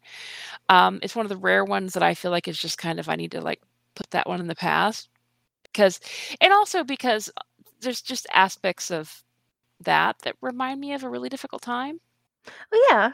Yeah, I can you see know that. it, it, it wasn't a festive time in my life so um As traumatic injury uh, brain injuries go. Yeah. you know i still you know it's not like that that the ramifications of any of that um went away i mean i still take seizure medication and uh you know i still get treated for the migraines and that was all because of the shenanigans seven years ago so And you still can't smell. and I, and I lost my sense of smell. I still can't smell, and that's never coming back. So, you know, it was it was Is there really no treatment for that at all? Really? It's just gone. yeah, then if if it doesn't come back within six months, it's because the near the the nerves that handle smell they pass through these like two bony plates, and if if you can sense the smell can be damaged, but if it doesn't come back, it's because those near nerves got sheared off. Oh, there's no so recovery you're from it. so you're screwed. Okay. Yeah. So it, it there's some people who have in, head injuries and they kind of all and lose their sense of smell. It's kind of a six month like they wait to see for six months if it's going to come back. And some people get it back, but You, you didn't. you don't. You don't. I think people underestimate how much smell has to do with taste because it's like really intricately combined. Um, Yeah. So it changes everything. Yeah, I taste fine. I don't. I can't process flavors, so I can tell you something sweet, but I can't tell. I can't taste or any kind of herbs. I can't taste like garlic or rosemary. Or, Oh, that's awful because I love garlic and rosemary. yeah, I mean all That all so that stuff. Is, sad. any all that stuff's processed in the nose. So you know, salty, sweet, bitter, umami. I mean, I got that down. I got that on lock. But Ugh, ah, anything that's that's awful, honey. that's that's refined is no. So you know, you know, it it's so that story is like very intricately connected with a- a difficult. Not only just a difficult time in my life, but when I read the story, it feels very alien to me. It's like I mean, I've got I've got a short story like that that I actually Googled it to make sure I hadn't copied it and pasted it into a document to read later because of bad formatting. Because I used to do that a lot with bad formatting. Um, I would just copy and paste it into a document and format it so I could read it, especially that big wall Yeah. of text. You know, sometimes you get on, and I was like, "Is is this somebody else's work?" And I wrote it. I guess I wrote it while I had a migraine. Um, but normally when I do that, I copy and paste the link too, so I'll know where it came from, especially if it's a work in progress and it wasn't complete. And I actually did a plagiarism check on it because I wasn't sure if it was mine or not. And I still have never shared it because I, I mean, I've shared it with the bitches. Like, guys, is it, does this look about, about my shit? Because I don't know for sure. So it's just like it's sitting there and it's been sitting there for probably, I don't know, eight, nine years. And I'll never be able to share it because I don't feel confident that it's mine. Yeah, it's it's just this weird thing. But I mean, I know that it's my. I remember the Yeah. plotting, but it's like it's like I plotted a story and somebody else took my plot document and went and wrote like the first thirty k or something. I'm like, huh? Maybe you could set aside the just focus on the plot document and set aside what you already wrote and write Yeah, again. i- if I ever wanted to revive it, I could definitely. Um, that that's what I would have to do. I don't think I could use what's written because it feels like somebody else wrote it. I don't remember it. Public service announcement: Do not write while you're having seizures. Yeah, for real. Or severe migraines because sometimes you forget it. you do forget quite a lot. Um, but I I don't mind like cha- I don't mind the challenge. Like sometimes the challenge just is like I said, it sits really weird for me. Like And sometimes in response to that, my ideas come out pretty weird. Which, you know, I think it's part of part of the point. Because it puts you in a place where you might not go originally. Like, I don't know that I would have ever put together the 3 themes that I've worked with this year into a series, um, if it wasn't for the challenge. I mean, I don't know how I would I mean, the I mean, I don't know, there's just something about the way this tr was structured this year. I would honestly have preferred if the time travel had been first. Yeah, that that I remember when we were plotting for you, um, we hadn't even gotten to April yet because obviously you we you plotted the whole year before we started the challenge. You're like, "Oh god, I wish time travel was for. and I was like, "You know, I think you should just rearrange the challenges." I was like, "No, I can't do that. Some people are already plotting," and I was like, "Okay." I mean, I I I'd already announced the order, so it it wouldn't have been fair to people to tell them, "I we're gonna change it around because because of my plot." You know, that's like Which I I appreciate your your sense of fair play, but, I mean, my first reaction was, "W you should change the order." But But I think what I've done is is really good, so I'm I'm really proud It of it. is. I I think that people will enjoy it or or not, you know, it depends on who you who you who you who you love and who you hate and who you would like to see dead in the past. Um, I could never have written them out of order, Frog. Oh my god. Oh my god. There is no way. There's absolutely no way I could have written it out of order. But actually, I don't I don't know, it's po I don't know how you could write them out of order if you didn't plot it. I mean, if you had a really solid plot document, you could write them out of order. 'Cause see, I'm I'm a I'm not just a plotter, I'm a linear writer. Yeah, me too. So, not every plotter is a linear writer. Some plotters can write their scenes in any order they want because they plot. I don't know how you could write them out of order if you pants. That's just that's that, like, broke my brain. I That's mind-boggling. I'd love to see you do it, though. I just I just I couldn't do it myself. I'm freaking out. It's just like, that really fucks me up, Frog. You've you've ruined me. Now, what I can do is I do write in a linear fashion, um, but I can, like, skip a scene if if if I I'm having a problem and then go back and write that scene later or rewrite a scene during, um, my 2nd or 3rd draft. That's possible for me, but I'm really, um, a point and shoot kinda girl when it comes to writing. I I can skip a scene sometimes. Sometimes it's very hard for me. It's more of an OCD thing than a function of my writing process. Um, if a scene is, like, not critical to character development, it is certainly possible from a craft perspective for me to skip it. It all depends upon whether or not I'm in a place where with my anxiety issues that I can let go enough to let that skip happen. Like skipping a sex scene, um, that's sometimes the ability to do that is more a function of an anxiety issue than a writing issue. I can skip a sex scene if it's not I'm not one to write gratuitous sex scenes anymore. Um, I did for a while 'cause I I wrote erotica professionally, and that's what they ask of you. Um, but when it comes to sex scenes, like, there are basically 2 kinds. There are the kind where, um, that first meeting that that first meeting of bodies, um, there there's lots of characterization in there, there's lots of relationship building in there. I would not want to skip that particular No. sex scene, but if there's, like, a just, like, a little sexy moment later, you know, a hand job in the shower, I could skip that and and write it later. Um Like, in, um in, uh in the my Quantum Bangs this year, I skipped the 2nd sex scenes with the non-main pairing. So, Buck and what's his face? The blowjob scene, I actually skipped that in my first draft. And, um, the 2nd time Eddie was fucking Darian, I skipped that in my first draft. Um 'Cause that was just, like that was part of that that's structure, but not characterization to me. Right, and it it and a lot the a lot those sex scenes were about showing, um, contrast. The first the first for Buck, the f first sex scene was about him kinda coming into his own with his bisexuality. But the exploring both of them twice in a sex scene with somebody who wasn't the other was ex was about exploring the contrast, showing the contrast with how they are with other people versus how they are with each other. And So emotional content changed. Yeah, So so it was was I wanted the sex scenes, but I knew the function they were serving, so they they were providing a function, they weren't providing emotional development or intimacy at that point. So, um, I skipped them in my initial draft and I added them in later. Um, and, and part of the reason is I, I haven't really been in the mood like this whole year, like maybe two years, it to writing really sex scenes, and that story was very sex heavy in a lot of ways. Um, at least for me, it was. Both stories had a lot of sex in them. Um, so I lately I'm more interested in intimacy than Yeah. the mechanics of sex. Um, one of the most gorgeous sex scenes I've read recently was in a 911 um, story where uh, Eddie tops, and I don't remember the title of it. Uh, we we discussed it a couple pod- podcasts back. Uh, it's the one where Buck and Eddie are hugging, and Christopher comes up and finds them hugging, so he hugs them both, and he says, "I don't know why we're hugging, but I love to hug." and it was just this most adorable moment. But in that story is this really intimate and rewarding sex scene. Um, and I was just like blown away by by the intimacy and the emotional content.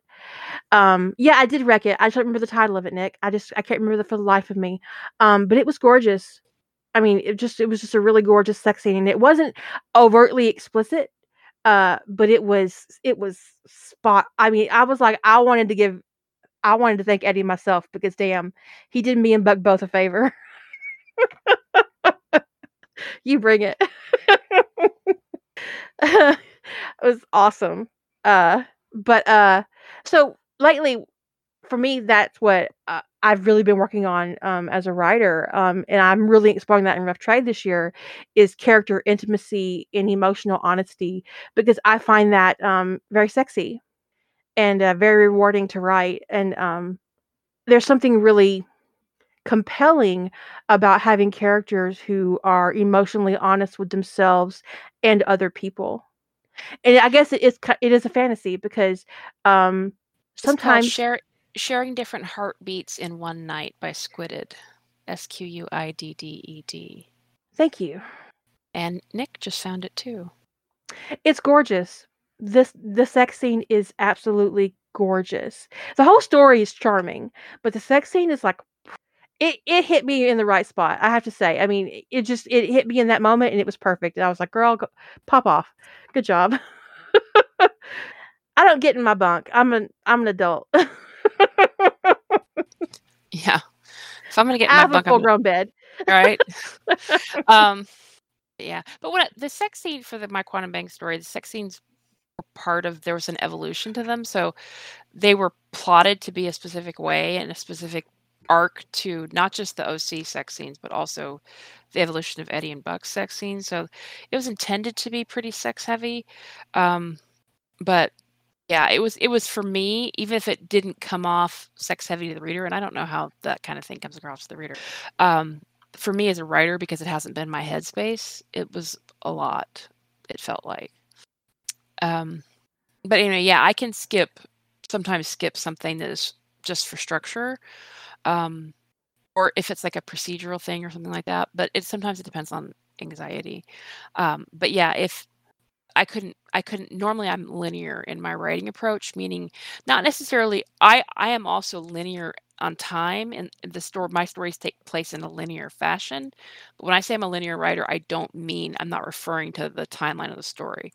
Um, I'm referring to the way I write the story, which is that I write it from beginning to end. I don't skip around. I I would have a really hard time if if I skipped ahead and wrote the ending. I think I'd be done. I think mentally it would fuck me up so much I wouldn't be able to write the rest of it. Yeah, and and there's people. Some people can do that. It's just everybody's process is different.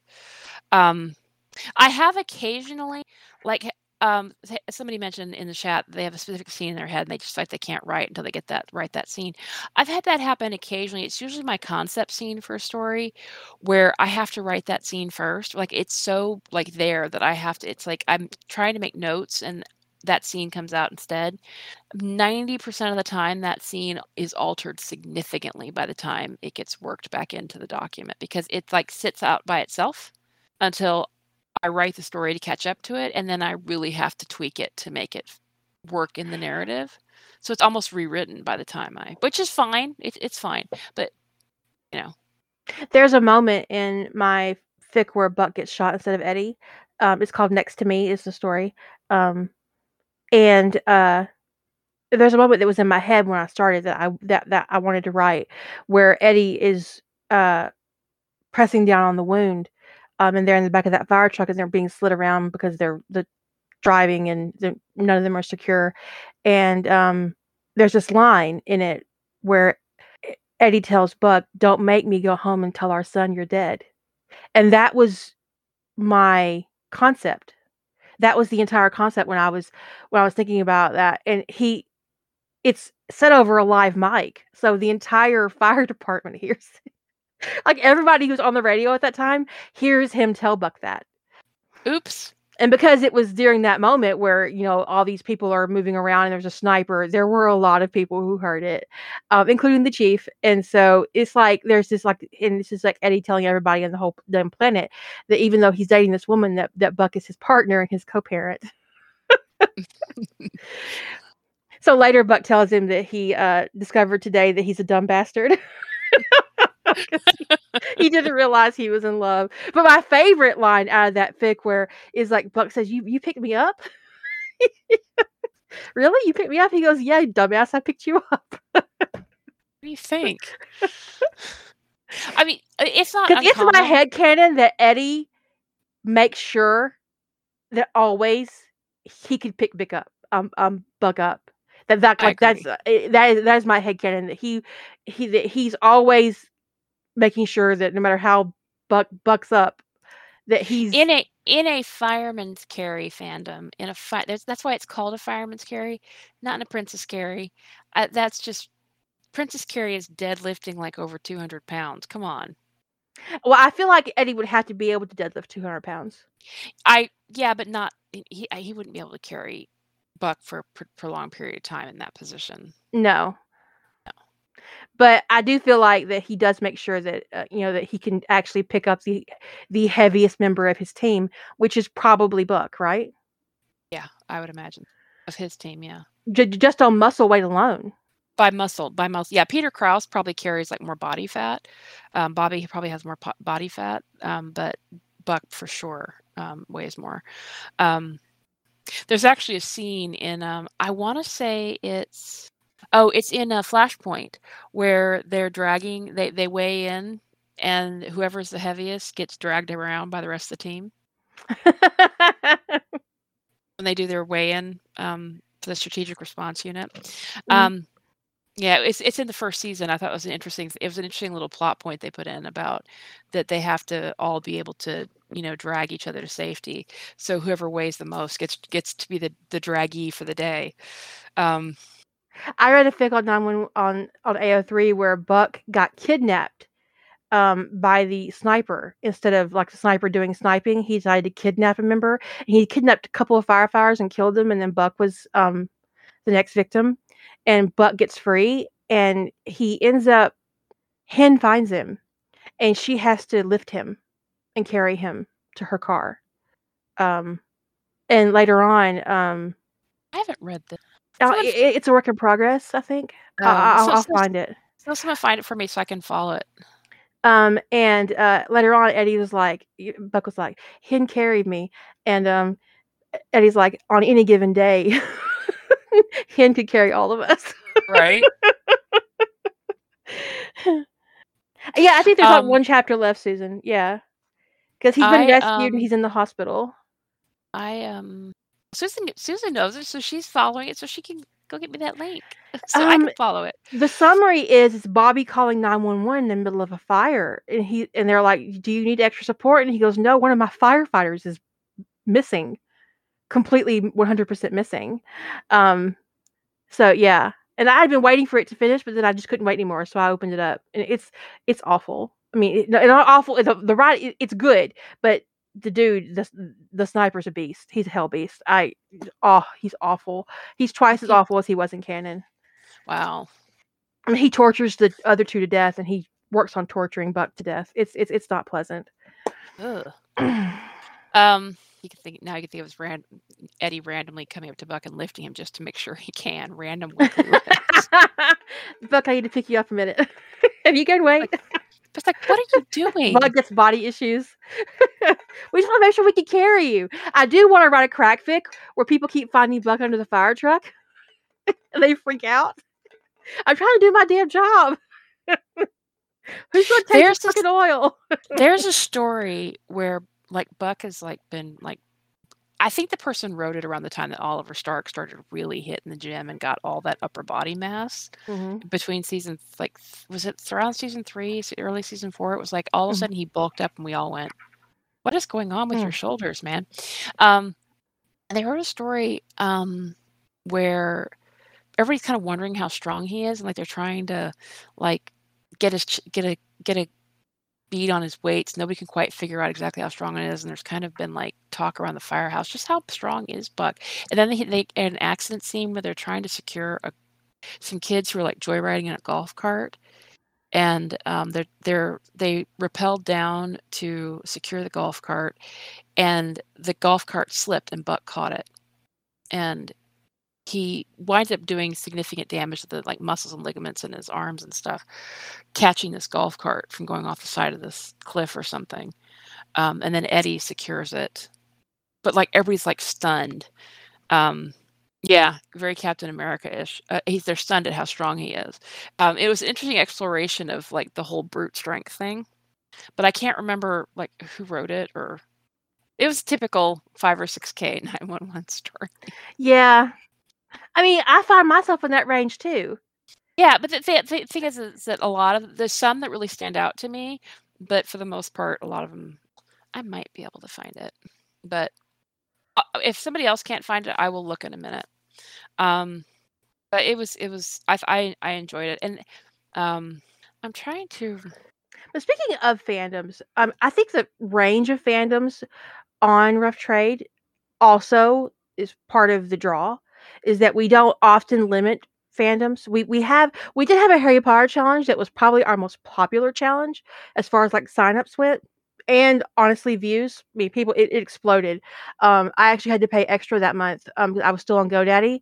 I had to pay extra for bandwidth because of that challenge, which was like it was like uh, it was in April of 2018 and we had 81 signups which I think is um almost our biggest one is was 84 signups in April of 2016 and um it was called Second Chances which was basically um a 40k challenge and people just really enjoyed it and i think there was a lot of harry potter in that too um, which could be why we did the harry potter challenge in april the next year or the year after There's Um, often if if a theme even remotely fits Harry Potter, it's not uncommon gonna for Harry boom. Potter to have yeah Harry Potter to have the most signups.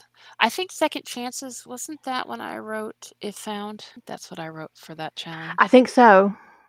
I think so. The frog is saying yes. The frog knows all. yes, that's when I wrote If Found. The frog. Which Yes, honestly, that's- I think That's it, Susan. if found is probably is my favorite of your work, and it's not just because um, Patrick is in it. It could be because Patrick's in it. I, I love Patrick. Um, but there's something um, really beautiful about if found. Um, Thank you. So I like it a lot. Uh, the story we've talked about is called Atlas Shrugs um, by Autumn Chills. One word, but it's spelled like Autumn Chills, but it's no spaces or anything. I have put that on my list. Yeah, it's not even 5K, it's 35. So, but yeah, that you know, I, th- I think the lo- we have uh the most popular fandom on Rough Trade is Harry Potter. I, th- I think that would surprise no one. Um, It's also followed closely popular- by Stargate. It's also rough- Harry Potter is also the most popular fandom on Quantum Bang, um, which kind of did. I don't know why that surprised me, but it did. I, you know, not that it it. I felt foolish for being surprised that it had the most signups the first year, the most completed works the first year, because there's probably no more fandom in dire need of fixing Right? than that one. Um, Except the MCU. yeah, God. yeah, Practically every movie in the MCU has a point to fix it. Yeah, fair. Um, Mm. but I there there have definitely been um um, I've I had the some some challenges that I was like, you know, some stories it is rare, like rare that I had an idea already where I went, "Oh, I could use this idea for this challenge. I've got something already ready." The vast majority of the time, the idea is conceived around the challenge. Like I find out about the challenge and I go, okay, well, what am I going to do for that? And sometimes it takes me months and months and months and months to come up with something. Like I'm th- waiting for, and sometimes I talk to somebody and I, you know, noodle an idea. And sometimes I have a really good idea that I'm excited about, but it just isn't striking me right or I don't really want to write in that fandom. My original idea for um, this November was a Teen Wolf idea, which I'm still really excited about it. I'm not going to reveal the plot of anything about the plot because I'm. It could be a potential Quantum Bang story, maybe not this next year, but further out. But it has the it has fix it potential. So, um, but I'm just not feeling the sort of there's to me there's like an inherent darkness in Teen Wolf, um, and if you're doing time travel in Teen Wolf, conceivably for me, I can't imagine doing time travel and not fixing stuff. That's sort of like really delving into everything that's wrong with the fandom and then pulling it apart and putting it back together. It not in the fandom in the canon. And um and um anyway, so I just wasn't feeling it. Um wanting to write anything in a kind of a dark fandom or a story that felt kind of dark. Um I don't mind a little angst, but I just didn't want that kind of underpinning of a dark world, you know what I mean? Which is Mm-hmm. why I wound up with a 911 story, which is 911 doesn't really to me lend itself to time travel. So that's why we went kind of like with an I went with like an inexplicable time travel device. Um Which and the other option was beauty like of which is it's just beautiful because you don't have to explain yourself at all. right. Um which is the other option was um, magical realism, which I didn't want to get into the world building for magical realism. So um, at least not right right now. I don't mind world building. Obviously, I've done fair fair bit of it, but um, so, so a lot of times I'll have an idea that I'm like noodling with, or I think that's what I'm going to go with, and then I I pivot, um, do something else at the last minute. Sometimes I put one part up and replot, but most of the time, the the story is conceived from the challenge. So, you know, found please return was conceived specifically for the second chances challenge. I had no notion of that story before that challenge was announced.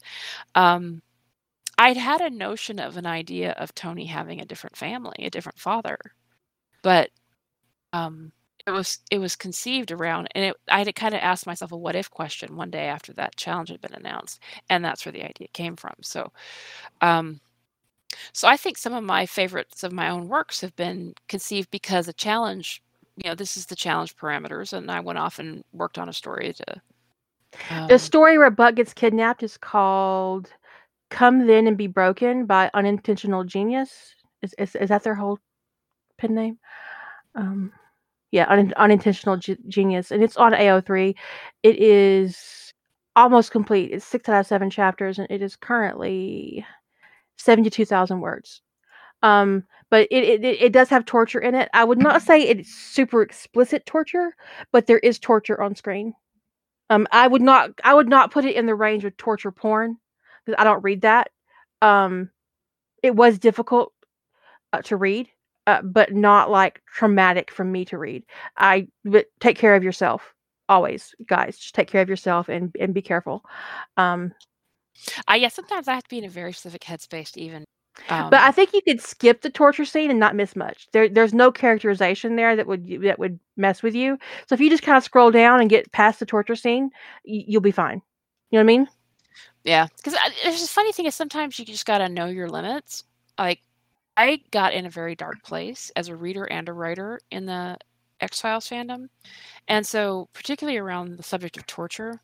And if you have ever read in the X Files fandom, you know what I'm talking about about the torture levels in a lot of the fiction in X Files, and um, I had become very numb to the violence, and it had really dramatically affected my mood. Um, and so I kind of like had kind of like had to get like resensitized to things I actually found triggering when I stopped reading in that fandom. And um, so I'm really careful about how much of certain things I expose myself to anymore and how I expose myself to it. Because I remember I talked about when I wrote Sentry um, that my my plot called for um, more torture in it, and I actually did write a little more torture than actually what occurred in the in the story, but I backed it backed it out because I just couldn't stomach it. I couldn't stomach putting torture on screen, and so what little is in there still was difficult for me. It was difficult for me to edit. Um, and I after we did that podcast where I talked about that the first time about back and walking that back, I heard from somebody about how there there really isn't any torture in that story and, and what's my damage and why do I have a problem with it. I'm like, Oh, you Okay. can, dude. You can suck my ass, okay, my whole entire ass, all right, open wide, because you know middle a mid, middle age spread has happened. Yeah, fuck that guy too, Shadow. But some you this is everybody's got different levels of tolerance, so you've gotta gotta do what's right for you. Um, and sometimes it's not even about what's on screen. Sometimes it's just the illusion of what's off screen can be enough to be massively triggering. So, um, and you just got to be sure you're in the right headspace for that kind of thing if it's something you find upsetting. Yeah, I don't need. I don't need a lot of explicit torture. Just, just tell me it happened. I'll, I'll deal with it. Please deal with it responsibly in the recovery, um, and I'll be fine. You know, I mean, it happens. It's, it's worth exploring as a, as a element of external, uh, uh, conflict. Just, I don't, I don't read torture porn. Um, just, just like I, I don't read snuff. So. No, I actually, when something starts to feel like torture porn, I, uh, it doesn't, but, but I hit that level of it feels like torture porn a lot quicker than most people do. True story. Me and Jilly were reading a story simultaneously by accident. I was a little bit ahead of her and she went to bed and I finished it. And I wrote to her, I messaged her and I said, Do not finish that story. Wherever you are, stop and just let go. Because there came a moment in this story, uh, it was a Hannibal story, um, where it exceeded my ability to handle. And I, I read, except I, I read, I read, I've practically read most of the Hannibal fandom, to be perfectly honest. Um, as long as it didn't have, you know, rape or non-con in it. Um, but that story was so, it, it went from a revenge killing to torture porn in like 10 words. It was awful. And it wasn't even Hannibal doing it. And one of the people who knows me fairly well and knows Shadow, yes, me off. that was exactly the right one. I don't want to say it out. Don't don't give the title because I don't. I'm not bashing the author. I'm just saying because honestly, the story was really well written, but the content was oh over the top. And I, you know, just, I was like, Julie, don't don't finish the story. I don't know if you ever And- did, but No, no, because when somebody I trust who knows me fairly well r- warns me off of something like that, I'm I'm gonna I'm gonna take the warning and and not do that to myself. um, yeah. But you know, if if you ever get to a point in a story where you're starting to be uncomfortable, do yourself a favor and close it. Just Or just, just it- close it. Or consult with somebody who's read it and ask them where is this going. I was reading this series. It was early in my 911 reading. Somebody had recommended it to me because I was looking for like meaty, like s- stories with some substance because I felt like I had fallen into this 3K rabbit hole and I wanted out. Um, and so I'd asked people for some like work and so somebody, since people recommended this, you got to read this series. It's, it's love it. Da. I didn't get very far and I, I was getting uncomfortable. And it's because the internal conflict for the for one of the characters seemed to be um, what I the way I was reading it to be um, internalized homophobia, and I needed to know if I was reading that right and like where. And so I I stopped reading and I asked, you know, where is this going? Um, I talked to somebody kind of offline, I mean, not in public, about where it was going and how long this persisted and, and what were the ramifications of it. Because I, it's one of those particular things I'm not interested in reading for the most part. I could deal with it kind of as a passing mention, or if it's it's very br- brief. But if it's something that kind of drags on over like multiple books, or you know, you're going to get 150k of that being the main internal motivator, I can't deal. It's just it's my limit, right? So I stopped because I was getting uncomfortable and I I talked to somebody and said what what can I expect from this? And I found out that it was going to go in a direction that I wasn't going to be able to cope with. And I never finished that particular series. And it gets wrecked to me all the time. so I don't like to read internalized homophobia either because I don't like to read self harm. Yeah. And hating yourself is like the ultimate form of self harm to me personally, beyond, you know, actually killing yourself. Um, and I just don't like to read it. it. It makes me very uncomfortable. And I've been told that that, you know, in this particular story that it does get resolved and it gets resolved very well and da da da da, but I don't wanna go that journey of for that length of time with with that as as as the main conflict. So, um, and sometimes it's something very subtle, like the source of the conflict in a story can be really upsetting, and you just are like, "No." I can't go Um, there. It's sort of like when a when it, and this is more of an irritation thing, but when a when the main source of conflict is a persistent misunderstanding because two adults can't communicate with one another, I can't deal. I can't deal. I just it that can go on for 3 or 4K, but it can't go on for 30 or 40K. I have my limits. So yeah, I like take two idiots in love just as much as the next person, but there but there is a limit. right? I mean, I figure canonically Buck and Eddie are two idiots in love, but there's no that's not necessarily a misunderstanding. Failure to communicate is not the same thing as a misunderstanding. right. So, but yeah, I mean, I find the challenge environment uh sometimes I need the confinement of a challenge environment. Does that make sense? I mean, it should because I have 1 million words in progress in the background of my on, on, on Well, my hard drive. You know? it's it's structure. I mean, I think for I think challenges wouldn't be so popular if the structure didn't help people. Um, and sometimes the themes are y'all. If there weren't themes that were geared to Harry Potter, um, now I I did write one. I I think I've written Harry Potter four times for. Why would I do that to myself? I've written Harry Potter four times for Rough Trade, I think, and I think two So, times is Slytherin required Black. required by the Slytherin Black, a Leo Moto, um, Restoration, Frog. and because you said you read all the stories.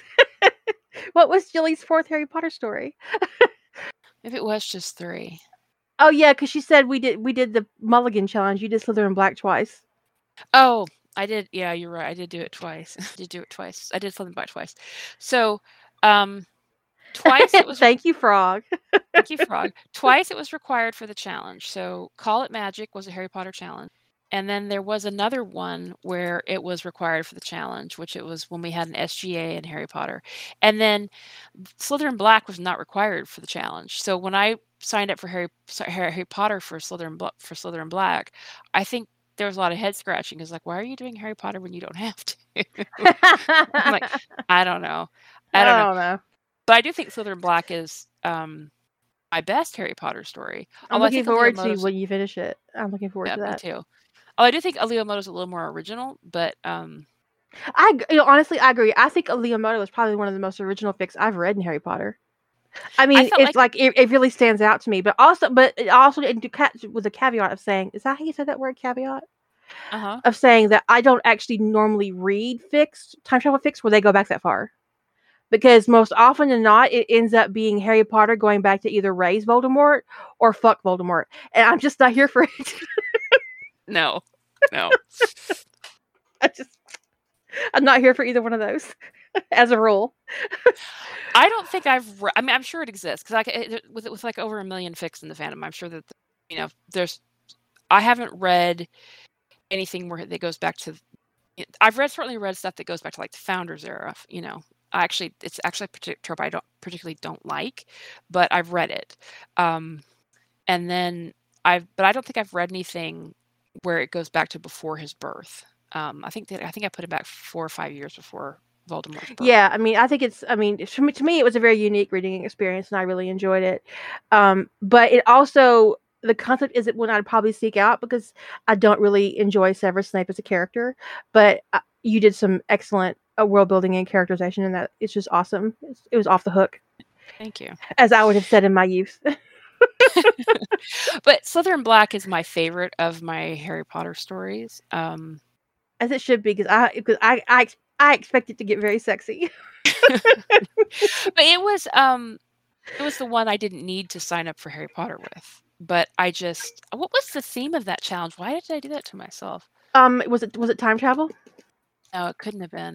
Because he does time travel in that fic. He does. Um, it was April 2017, and the theme was Um, oh wrong, wrong, wrong version of Slytherin Black. November 2015 was the first time. It was up close and Close and personal. sing- single POV challenge. Kira's favorite. Yeah, I did um Dr. Lowell that that time. Yes, you did, and you. That's when I learned that I really don't like could single not. POV. I, I really don't like single POV, and that's when Lady Holder lo- found out she lo- loves the fuck out of single POV. I Lady Holder. Did I do rest- not head hop. I think I think you did restoration. I head hopped No, in sh- my youth, but I do not head hop. There is a difference between changing POV and head and head hopping. And I that's one of the things I trained myself out of a long time ago. LA Holder, I'm gonna put you in the corner.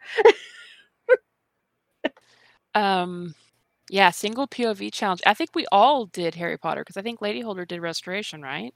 At fusion, yeah, yeah. So and you and your POV character was Draco, I think. Um, but like I didn't have to do Harry Potter for that challenge, and so it's like always been befuddling to me. Like, why did I do that to myself? Maybe it Um, was just the idea itself was so inspiring, which which is great because that's that's taking you to a place where you didn't have to do it, but you wanted to. Yeah, and I did time travel. I think I think that was my first time travel story. Um, so yeah, I find the challenges rough. I mean, sometimes we get the challenge, and I just kind of sometimes I'm befuddled. I'm like, what am I going to do for that? But then, you know, I always come through. I feel like I always come up with an idea that I really enjoy. Um, sometimes I get Well, into this it and I go, this year's challenges you helped conceive. this year's challenge, I asked for. I mean, for the 2021. Yeah. Yeah, I basically I asked for these were all challenges that occurred before I joined really started Rough Trade. except and she soul, wanted to participate in them. Right, except the soulmate challenge. That was kind of a mulligan. I asked for soulmate because it was a mulligan because the f- soulmate was originally um, November 20 November 2014 and that's the one where I had my head injury.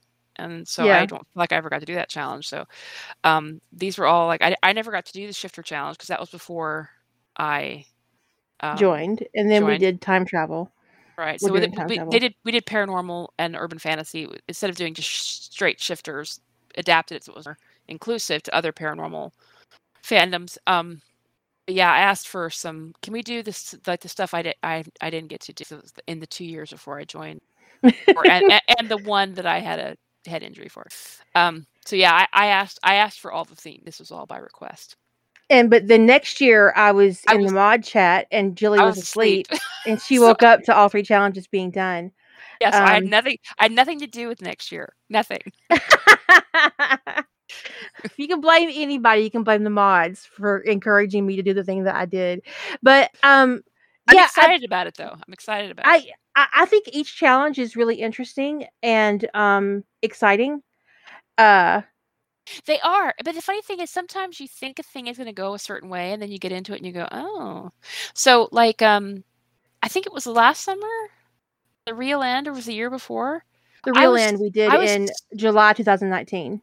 I was so jazzed about that challenge. I thought it was going to be so great. And when Kira had- had conceived it, I was like, "Yes." And then we got into it and I went, "No." Yeah, you, you know why? You know why? We structured a fucking challenge around the one thing that we both hate: Right. Falling, falling action. action. fucking falling action. Like, why? And the thing is, I'm sitting there, I'm working on the challenge, and I'm going, and one of my projects for that was defining moment, and um, that was one of my real end um, entries was defining moment, and I was miserable. I was like, I can't, I can't compart. I this is just. I feel like I'm trying to slot this in this weird space, and I don't know what to do. And and so I really, the thing is, I really have like of e- of all the ch- of the challenges I've not done well with because there've been a few.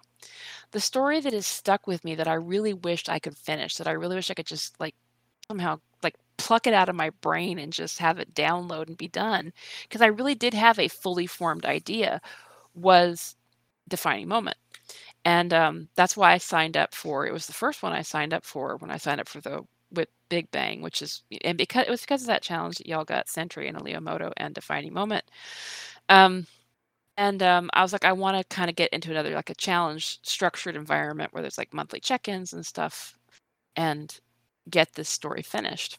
And um, and it was like a blast from the past about why I was struggling with that story. I Jesus Christ. Um, but yeah, I did I'm- Terminator and Aliens in mine. I enjoyed them.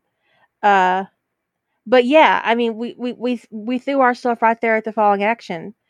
Um I felt like I you know, I felt like you didn't allow yourself to get stuck, and I did. Um, once I I, mean, I- realized what I was doing, what I, I backed up my Terminator story so that I was I, so I was not in the falling action. Mm. Um, and then I changed the falling action for Terminator, but for Aliens, I didn't want to rewrite like where I was, and so um, and writing it from his point of view changed it because writing from both of their points of view changed everything for me because it like the movies themselves aren't told that way. I mean, you're clearly in Sarah's story and you're clearly in Ripley's story, and telling them from the points of view of um, Kyle and Dwayne was different, and it allowed me to kind of explore that. But when I first went into it, I was just as stuck as you were. Uh, it was just like, oh god, what what the fuck did I do to myself? What why? What did I do? Why did I do this? Fucking fallen action. The funny the funny thing about the whole I don't know. I mean, I just I let that my my notion of what that challenge was supposed to be really hamper me. hmm Really, I just really I really got myself get stuck. So, um to get unstuck, sometimes I with with that like if if a story really bombs in rough trade for me, sometimes I have to just stop thinking about what the rough trade challenge was and I go back to it and just try to finish the story and let it just be whatever it is. Um, I do think ultimately that one still fits in the rewriting the end of Age of Ultron, sort of, kind of. Mhm. Yeah. Um, I mean, I didn't because it, it's in this nebulous space of end of Age of Ultron because it's not just the end of Age of Ultron. It's obviously quite a bit more than that, but it doesn't actually cr- encroach into the next movie in any way. So I don't know. It's sometimes my own literalness gets in my well, way. what I did with both of mine was obliterate the plot of the sequels. Which I think that if you're rewriting it, it kind of because I mean I like I can't imagine writing rewriting the end of a movie that wouldn't at least drastically affect the rest of what comes Right. after. Because if it doesn't, then then, then what have you done? Right. I mean, because if you look, if I mean, I, I know Defining Moment's fairly new, so maybe not that many people have read it yet, but um, most of the MCU is not intact after that story, and it's only like 25k. Um, it didn't take a whole lot of effort. Yeah, and and I was perfect. I I, I didn't get sniffly until the last one thousand words, and then you ruined my day. I was sniffly and red eyed the rest of the day. My husband goes, "Is is something wrong?" And I said, "No, Jarvis lived." He's like, "Oh God, you and your fan fiction," and he walked away. and you could just say, "Don't you wish that there was a, a, an actual movie where Jarvis lived?" Y- You, you know you do. So just think, I have fan fiction. Travis lived. Travis is an Apple now. He's, he's a MacBook Pro.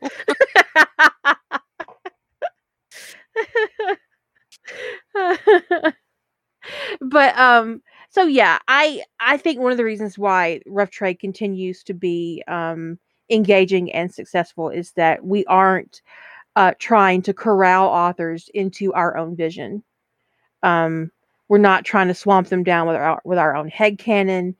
uh we don't put a lot of rules on them that are bizarre and weird uh because it's not about rough trade isn't about the story you tell it's about your journey as a writer Yeah. and putting weird rules on you about like what you can name your characters or which pairings you have to write or how old your characters have to be except unless they're having sex and then the i think is rough trade 16 Yeah. yeah i think so um and you know so i mean there's some there's no arbitrary weird rules about like you know what where, where we're going to analyze the abuse quotient of the canon relationship and decide whether or not that's a ship that you get to write. Which is so weird. That is The so bizarre ever. that is so bizarre. Honestly if, if that was a quotient then i could never host any kind of gibbs fiction ever. Right? Because there are some seasons of NI ncis where he's an outright bully Mhm. and so it would just be impossible to have gibbs centric centric fiction on any of my sites if i had that kind of quotient in mind But honestly, I mean, can you imagine evaluating a bunch of canons to decide if the character interactions are healthy and if you're going to allow ships between these? But because the except thing they're not really doing that let's no, be but the honest. thing is, they just don't like a certain ship that is very honestly very popular, Um, they honestly don't like two certain ships, but they can't cut one of them out. Um, and I'm they don't what like you it. mean by that. Huh? I'm dying to know what you mean by that. These two certain pairings. You need to give me a note in the in, in mod chat so I can see. Um. Oh. Oh. Really? So they can't cut out the first one, but they are cutting out the second one. Right. Um, but the first one, um, everybody has to be 18. Okay. But but that rule, that that aging up rule, is not sufficient for the second parent. Oh. Huh. Huh. And it's not You know be- what? bec- I wouldn't. it's not I wouldn't write the other pairing, but I would not participate in that challenge because of the rule. right. I feel the same way. It's and, weird. And it's not. It is. Um, probably Susan. I'm not 100 percent sure. It's it was it's very they're. Um, I don't know what they are. I think they're What I would say, ah, what I would say is that if you're structuring a challenge, your goal should be inclusive, not exclusionary. Um, to a point. Obviously, you don't want pedophilia in your challenge. Maybe you do. I don't. Um, and you don't. There, there are certain things that you you probably would not want in your challenge. Pedophilia being one of them. I mean actual Um, pedophilia, which is prepubescent. Okay, so you know, for there are some people out there who are struggling with what the definition of Look it up, means. sweethearts. It's, it's not hard. Um, Yeah, you don't. You don't have to flee, frog. Um, We are your people. We are your tribe. I I bear. I could not watch even thirty minutes of that show because of that character. right? I was like, oh my god, Peter, why didn't you kill him? Why don't you bite Stiles instead? what is wrong with you? but um, it's I mean it's awful. It's awful. But uh, yeah. So I think when you're structuring a challenge, in, being inclusionary is important.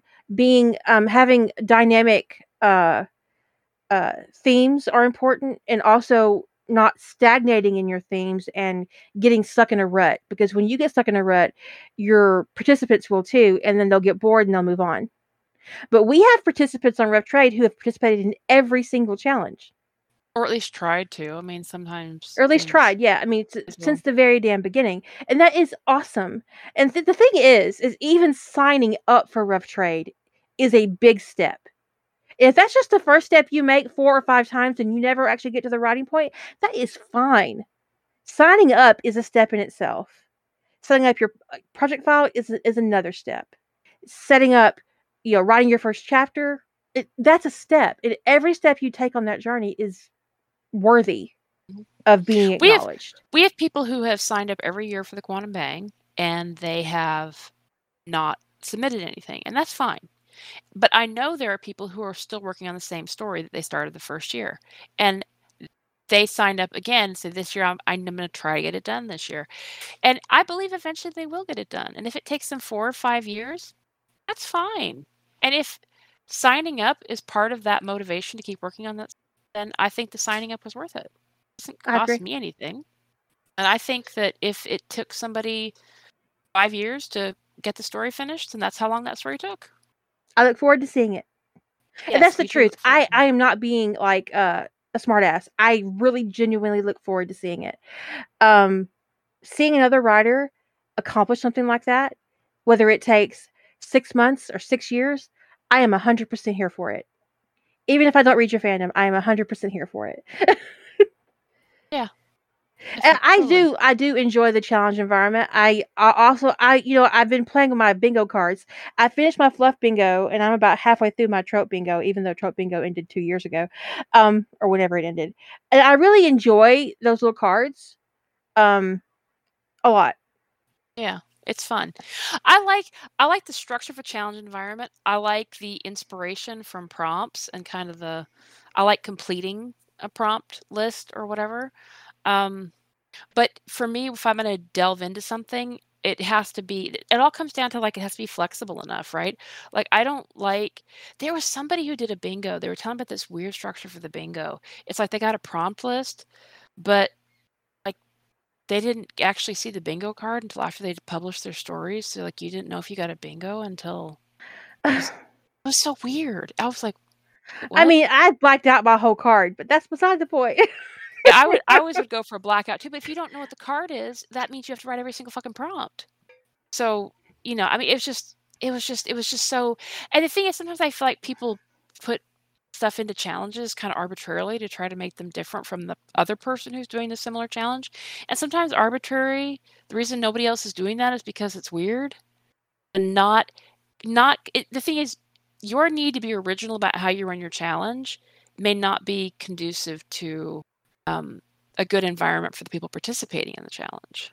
Um, and like and a lot of times, some of the times ways I do things on the like we do things on the way on the quantum bang, whatever is based upon how I've seen other people do things in other challenges, like doing the opposite of it. Like, okay, Like we're not going to be doing that. you can do that. Uh-uh. So, for instance, one of the things I'd say in like the FAQs is that if there's any anything ambiguous, like I didn't phrase a rule well or whatever, that generally I would try to find, like, let's say that somebody wanted to do something that I didn't think fit the thing, the challenge for some reason, but it wasn't explicit in the rules. That unless it was something that was going to harm the other participants in some fashion, that I would try to f- skew that I would find in their favor until I could until the next year when I would reclarify the rules. Because it's not fair for somebody to be going to, through effort and to have worked and then because of ambiguity on my part or me failing to be clear or me not even thinking of something that their work is now not going to be able to be used. So if if in any way I can be flexible to allow somebody else to go forward, that's what I would do. And the reason why I do it that way is because I've seen mods shut people down over really trivial things. Like, It's oh no, all, that's just hurtful to somebody's process. Why would you do that? Yeah, just stuff that's not in the rules. You think you've read the FAQ, you think you're good, and then you go, and then somebody asks a question, and it's like, well, why would that be a problem? And the mod's like, no, no, you can't do that. One of the reasons why I keep the rough trade rules really simple and kind of concrete, the only thing that really changes is like the theme and the word count. Um, is for that very reason alone. Like you go into a challenge, you already know the rules because they're simple, you know. And I think that that's the point. I was participating in this challenge, and I, I try not to mention challenges, the challenge itself by name. Although sometimes when I'll describe something, people might be able to suss out what I. But I don't want to like call out other challenges specifically because I don't. Most challenges have good and bad, and I've gotten good and bad, you know, good things out of every challenge I've participated in, even if sometimes it's a giant headache. That's why I'm not mentioning challenges by name. Um, but I participated in a challenge that, like, after you like all said and done, there's this really weird requirement at the very end that you don't know about until the very end.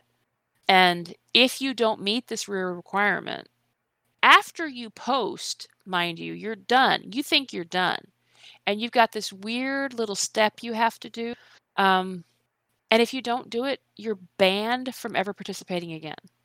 And if you don't do it right, okay, mind you, there's also a right way to do this little step. And if you don't do it right, they aren't even going to tell you you didn't do it right, and you'll get banned because you'll be considered not compliant with this little step. It was, it was like what? I don't understand. What? This is so dumb. And I think it was just was this bizarre little procedural thing that they wanted to tack onto the end, and it could have been done very simply, like, hey, we need to we need to know when you're done need to know when you've posted and you need to notify us in some fashion. But instead of making it that simple, they made it very convoluted and complicated to do this little simple procedural thing. And if you don't do the simple procedural thing and in this convoluted fashion, and you don't do it exactly right, you won't get to participate again. The thing is, you don't know about that rule until after you are 95% of the way through your participation. I just scrunched my nose up so far I hurt myself. It smushed my glasses up against my brow ridge. And the thing is, see, I, I could have I could have finished out the challenge, posted, and just taken the ban in future years, but I don't I don't know. It just sat weird with me. The idea that I actually can't conceive of why I would do this challenge again, but this particular one I'm thinking about why I'd do it again. But it just I just I, I don't honestly know how you have time for any other challenges. We are packed full. I know I know. I think sometimes this is this is a funny thing that I do sometimes is when I'm struggling with my writing in any fashion, I will sometimes seek out challenges as kind of like a structure. But the funny thing is, one of the reasons why I'm struggling with my writing is because I've had too many challenges to do. So it's kind of like I sort of need to check myself before I wreck myself, sort of. Um, because I should have backed out of every challenge I had. I had major surgery back in May, and I should have backed out of every single challenge I was involved in from that point for at least three months. Been involved Mhm. in nothing and given myself time to not have anything that had a deadline or a due date or pressure. Um, because I want to, you know, because I just I like was like cruising along with best case scenario, like I was gonna have no complications or something. That was not what happened. So, um, I don't even know where your optimism comes from. I don't either. Considering your Especially- history. Right? I mean, there was every reason to believe you'd be allergic to one of the people doing the surgery. I, I that might have actually been. I might have actually been. Um, Just allergic to I'm allergic to you specifically. I'm allergic to my surgeon. Don't touch me. Um, but you know, it was it just I and the thing is, I was actually involved in. I think I was signed up in three separate challenges at that period in time. I was doing the the, every the fandom. best part about this is the other night she came to me and says, Hey, do you want to do this, this, this, and this for a challenge? I know, right? I just can't even stop myself. But the thing is, I'm so the thing of I feel like because I'm a crazy person, I said yes. yes. so because I am, um, because I was not, I was having struggles. I did have a lot of complications, and I've been going through a lot of tests trying to figure out what was going on with me But this post-surgical complication. I was struggling to get through last two challenges. I, well, three really, if you count rough trade in July, um, because I had this every fandom bang that I did. Did I? Did, I can't remember. Did I do one story for that or two? I don't know why I thought I did two stories, but now I can't honestly remember. I can't remember what I've written this year. And then I had three stories in the work in progress bang. And the thing is, I don't Are you stop. fucking serious? Yeah, that was the. That's why a Leo Moto defining moment and Sentry all got posted so close together. They're all part of the same challenge. Um, which was the they called it the sort of the finish your shit bang, right? So you take a work in progress, restall that on, and you. So I signed up for three. Some people signed up for five or six. I only signed up. I thought three was aggressive, but when I found other people had signed up with more than like five, I was like, holy crap. Um, but and then and then I did rough trade in that, and all of that was going on in the three months in this this period when I was struggling to recover from the surgery and having all these complications and having all of these um, tests going on.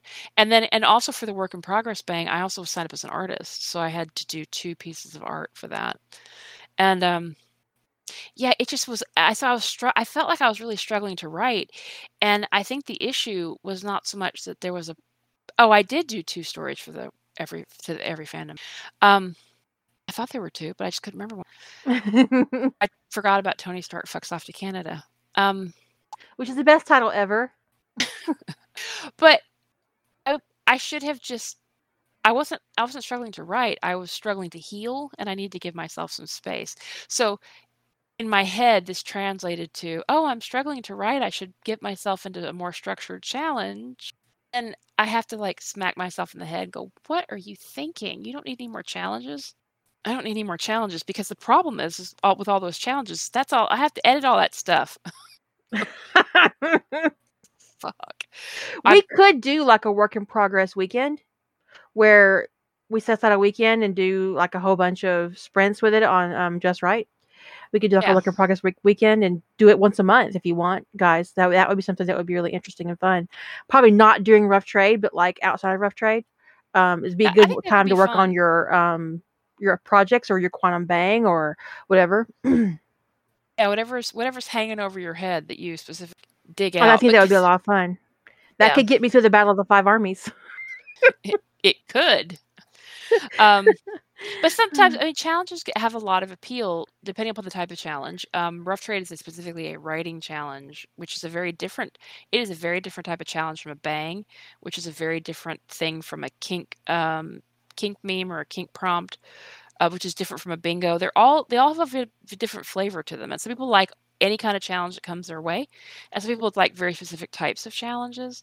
And the only way you can know what suits you is to try something out. And if it doesn't go well, try something else. And if you find something that is that is you, this is your niche, this is what you love, stick with it. Keep doing it. But on the other side of that is don't force yourself to participate in something because everybody else is doing it. Yeah. So, because if you're not enjoying yourself and you're not growing as a writer, um, if this environment is not h- helpful to you, because like Julie said earlier, there are pros and cons to every challenge, and that is true for rough trade as well.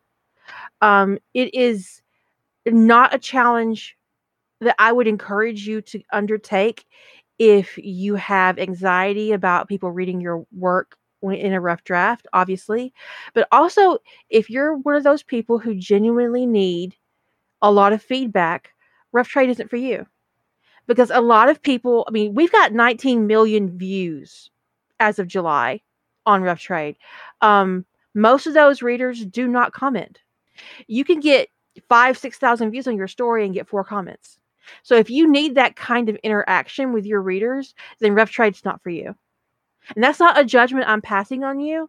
I'm just telling you that rough trade won't serve your process if you need that kind of interaction with your readers. If you need to have a discussion with your readers, rough trade is not for you because I don't encourage that. You have no business having a conversation with your readers. You're supposed to be rotten. right? and also we don't want that we don't want readers to have that kind of expectation of all the writers on rough trade. So if you're doing it, they would think I should be doing it or Julie should be doing it or you know whoever should be doing it and they don't want to do it. I don't want to do it. So we don't encourage that kind of behavior in rough trade. Um, that's why that's why we don't allow our, our readers to ask questions because we don't want to have that kind of dialogue in our comment section. But if you need that kind of dialogue um, as part of your process, then rough trade is not for you. And if deadlines upset you and make you nervous, um, then the quantum bang isn't for you. If you don't want to work with an artist at the end and create and have art created for your if, if that thought process makes you extremely nervous then quantum bang isn't for you. Um if the fix it theme is too is not conducive to your ideas then obviously the quantum bang is not for you. So knowing what works for you and and accepting that and acknowledging that and owning your own process is important to picking out challenge environments that challenge you but don't demoralize you. Because i have never had a failure on rough trade that demoralized me. Pissed me off? Yes. Irritated me? Disappointed me? Yes. Uh, maybe drink a whole bottle of wine? No I can't do that anyway these days. But even if I could, I wouldn't. You know, it, it, it's just it's it's not there. I don't mind falling flat on my face on rough trade because I, am learning something, and I hope that those of you who are reading and engaging me with, with me learn from my failure too. Because that's that's the point. But if the idea of that makes you want to throw up, then obviously rough trade is not for you. You know, and that's perfectly fine it's okay just to be a reader on rough trade even if you're a writer and to just engage and, and read stories that is 100% okay. No judgment you know? Yeah. And some people some people ride along with rough trade like they do nano. Um, there's always a nano rough trade is positioned where it is because there's a nano event all going there. so some, all three times. So you can sign up for camp nano in july and april and you can sign up for nano in November, and some people ride along and try it out.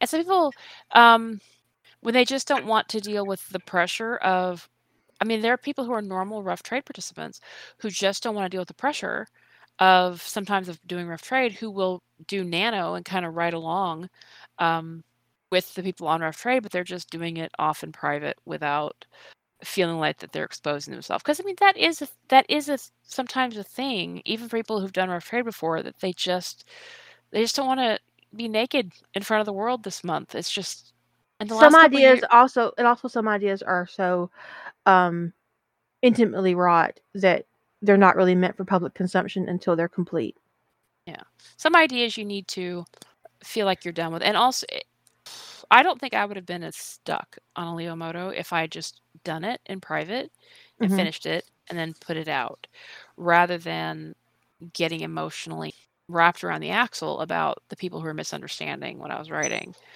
um, as I was going. And sometimes you don't know until you're in it that a story is going to hit you that way. And and the thing is, nobody's comments were off. They were just, it's not like they were bad comments. It wasn't that. It was like, because the, the, the comments were approved because they were fine. But then I would read them and go, but that's not what I wrote. Yeah, and I one of my biggest stumbling blocks um, moving into fandom for just for stress relief because uh, writing professionally was killing me. Literally, it was killing me. Um, one of the things that really struck me that I didn't have to enter that I didn't have to deal with as a professional writer that I deal with regularly in fandom is um, the interaction with readers and also the interaction of readers with my work. And you cannot control what a reader gets out of your words. No.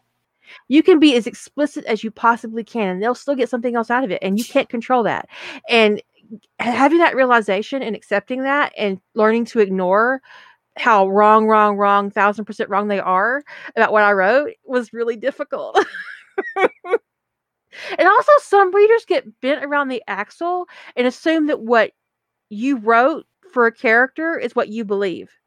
Like it stands out specifically that there's a line in what might have been where Sebastian is disdaining um, Middle America, and he said, I, "I guess they want me to live in a shack in Nebraska."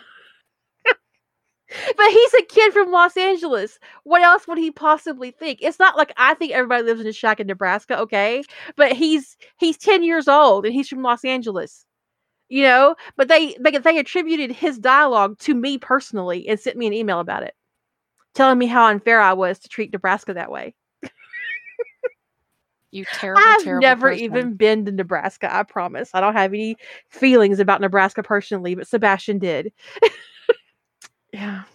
People are so weird. That's And also goes back to that whole sex thing where they assume you've had all this sex, but they never assume you've got bodies buried in your backyard. Right? Exactly. You've done that, right? Um, No. No. No. But I also, I don't, I yes, don't actually sometimes. have a penis. I know it comes across that way at occasion, but I don't actually have one. I, actually, when I first got started in Stargate, I had more than one reader write me and ask me if I was actually a dude. Well, we've had that. It came up in public that there have been some people who assumed I was. You corrected somebody on Live Journal and told them I was female. Um, Really? I, I, that is like totally gone from my brain.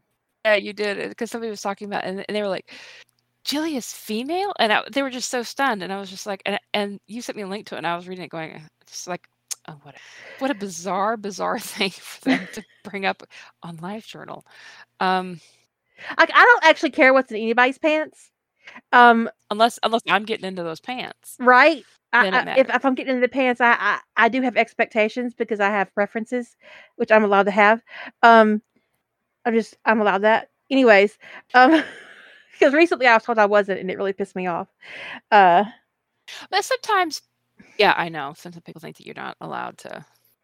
I Whatever. I said on a podcast years ago that I require a dick. That I I have specific sexual uh, preferences, and I require a penis. Okay, I require one. Um, and if you didn't come with one, store bought is fine. or you know, surgically put on is fine. Require a penis. Okay. Uh, and I specifically require a large one. Anyway, I was told in an email recently what they say I was that I was closed minded.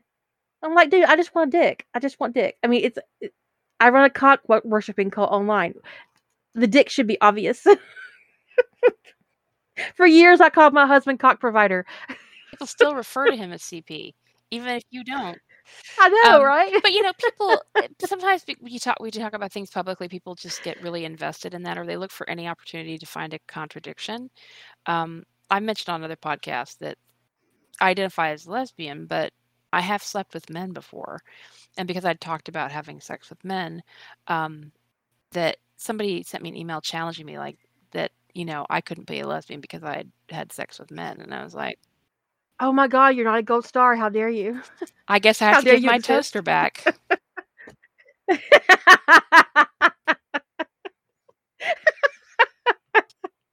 the one I got at my recruitment.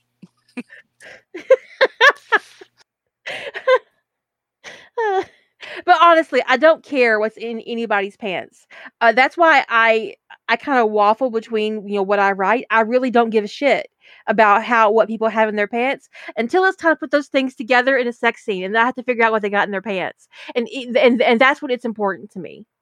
Um, I write het and slash. I I have no preference really to that. I prefer. It's about pairings and emotional intimacy for me th- these days. Um, my OTP will always be McKay Sheppard. Always. That is that is my ultimate OTP. I think next year I'm going to write nothing but McKay Sheppard. Um, I have some ideas. She's she's got plans. At, at, at, least for rough trade. At least for rough trade. Um, I have some ideas. So um, they they won't be connected because the themes are so varied that there's no, really no way to connect them. But um, I have some I have some ideas. So I'm, I'm excited. Um, but I really enjoy the, the intimacy that I can create with Buck and Eddie and 911. Um, I like uh, the partnership and the companionship that I can write in harmony when I write Harry and Hermione. Um, I like the dynamic, um, passionate fierceness of Harry and Draco. It's like Hermione brings this softness to Harry, um, but Draco brings out something else, something fierce and determined, and I like that too. So when it comes to like writing pairings um, and picking out stories I'm going to write on Rough Trade, it's it's not about any particular fandom or any particular pairing. Sometimes it's about like, okay, what can I do with this idea? Who fits this idea best? And what am I going to get out of this as a writer? So you should always ask yourself that. What are you getting out of this story as a writer? And you don't have to ship. I mean, I, we have a lot of people who write gen. I've written yeah, you don't have to ship on Rough Trade. I have to. I've written a shocking amount of gen for somebody who's fundamentally considers himself a romance. I mean, we have we have some. We have had challenges that were kind of ship oriented. Um, specifically like the ones for um, this year of the Sentinel, and of course soulmates. But even soulmates could have been platonic. Yeah, and you usually give people an out on the on the pairing front if they like when you did paranormal romance. The out was you could write urban fantasy instead. Mm-hmm. Um, so there's usually an out on the shipping front. Um, so, but it's the same. It's also sometimes people get it, and I, I, I, I get it. I totally understand how eh, fandom norms perceived perceive, and it, they're they're perceived norms. Okay, how these perceived norms and fandom pressure to write a certain thing can affect you and make you think you have to do a certain thing. So there's like a there's a one of the things I run into the most with people is the perception that they have to write sex if they're going to write a romance. And you don't. You absolutely do not. And we've talked about that a lot. Don't you should be pressured to write a sex scene. Um, Honestly, when it comes to romance, building intimacy and emotional um, context is 95% of the romance. The honest communication, the intimacy, the love, the trust, the loyalty, the, the fidelity, the, con- the connection that you see between the characters, you can realize that without a single moment of sex. And I've read stories that were very fulfilling on the romance and the intimacy front that had no sex in them at all. So it isn't required. And sometimes people write sex either so it's like it's like there's a disconnect. Like it, it it's like you've got this incredibly intimate story and there's a PWP in in it, and then back to intimacy. Um, and so sometimes sex can actually be a detractor if. I felt like sex was a detractor in courting Hermione Granger, and I have gotten grief about it. People who wanted to have the sex scene. I actually wrote it. It was the most awkward sex scene I've ever written in my life. As someone who writes really good sex scenes, that's it was it was appalling. You felt like a peeping tom, didn't you? I did. It it, it felt dirty and, and not in a good way. Um, like but, spying on those pork people. I think the courting Hermione Granger is probably one of the most romantic stories I've, I've ever written. I think it's very romantic and intimate and beautiful, um, and even sexy. But th- but there's no sex in it, and, and I have no interest whatsoever in ever adding sex to it. Uh, people always ask me, "Would you go back and write a sex scene?" The answer is no, absolutely not. It doesn't serve the story.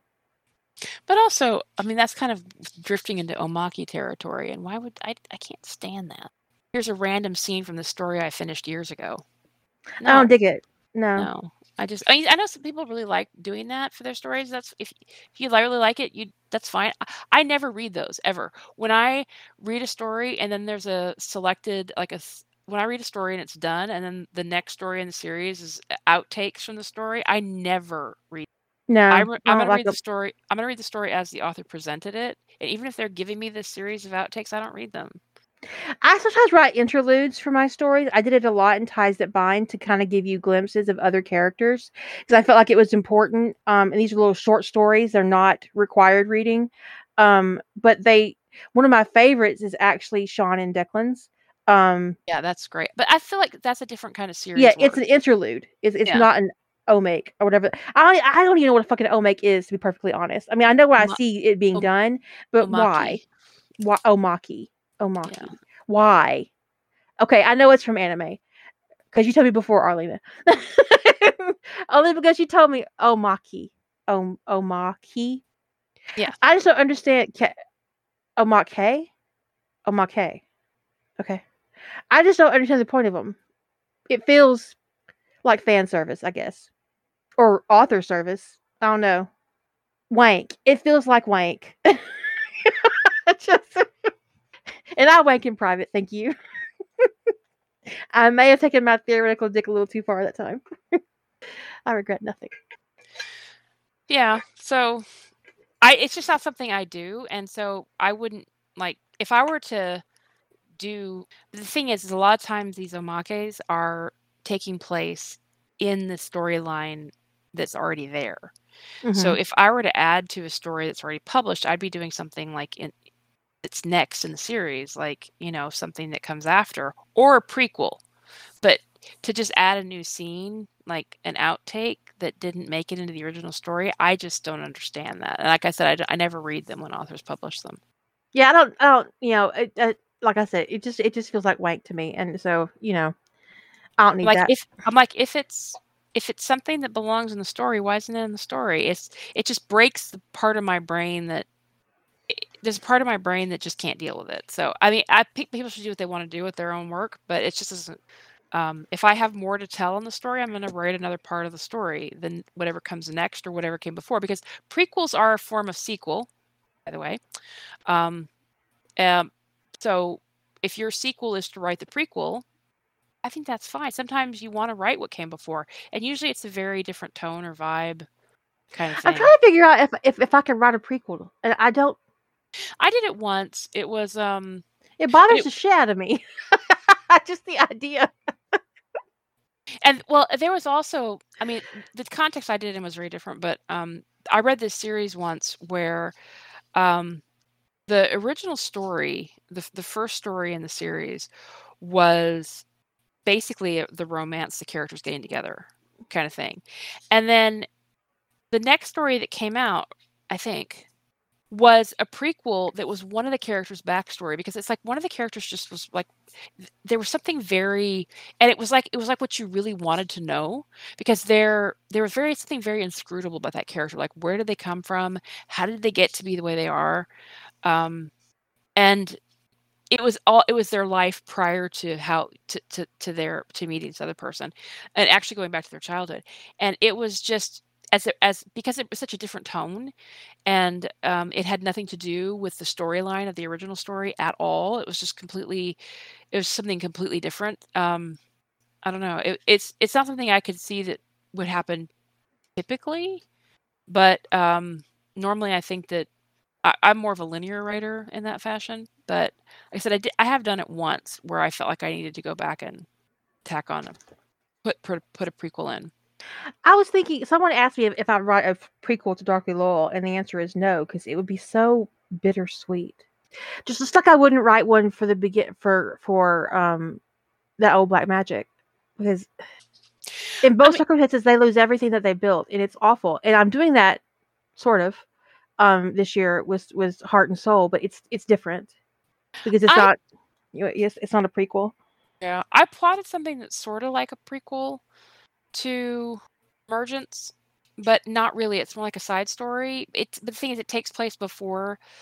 I don't think I'll ever write it, but it takes place before the Emergence timeline. So by that measure, it's a prequel, but it's not part of the main storyline. It's about some of the other dragons. So is that a prequel or is that another story in the universe? Eh, I, I, I would call it a side story before I would call it a prequel. I mean, I even would- if the timeline is different, because is it about the because it's about a different set of characters, right? So Yeah. is that a is that a I would consider it a sequel and like a side story before I would consider it a prequel.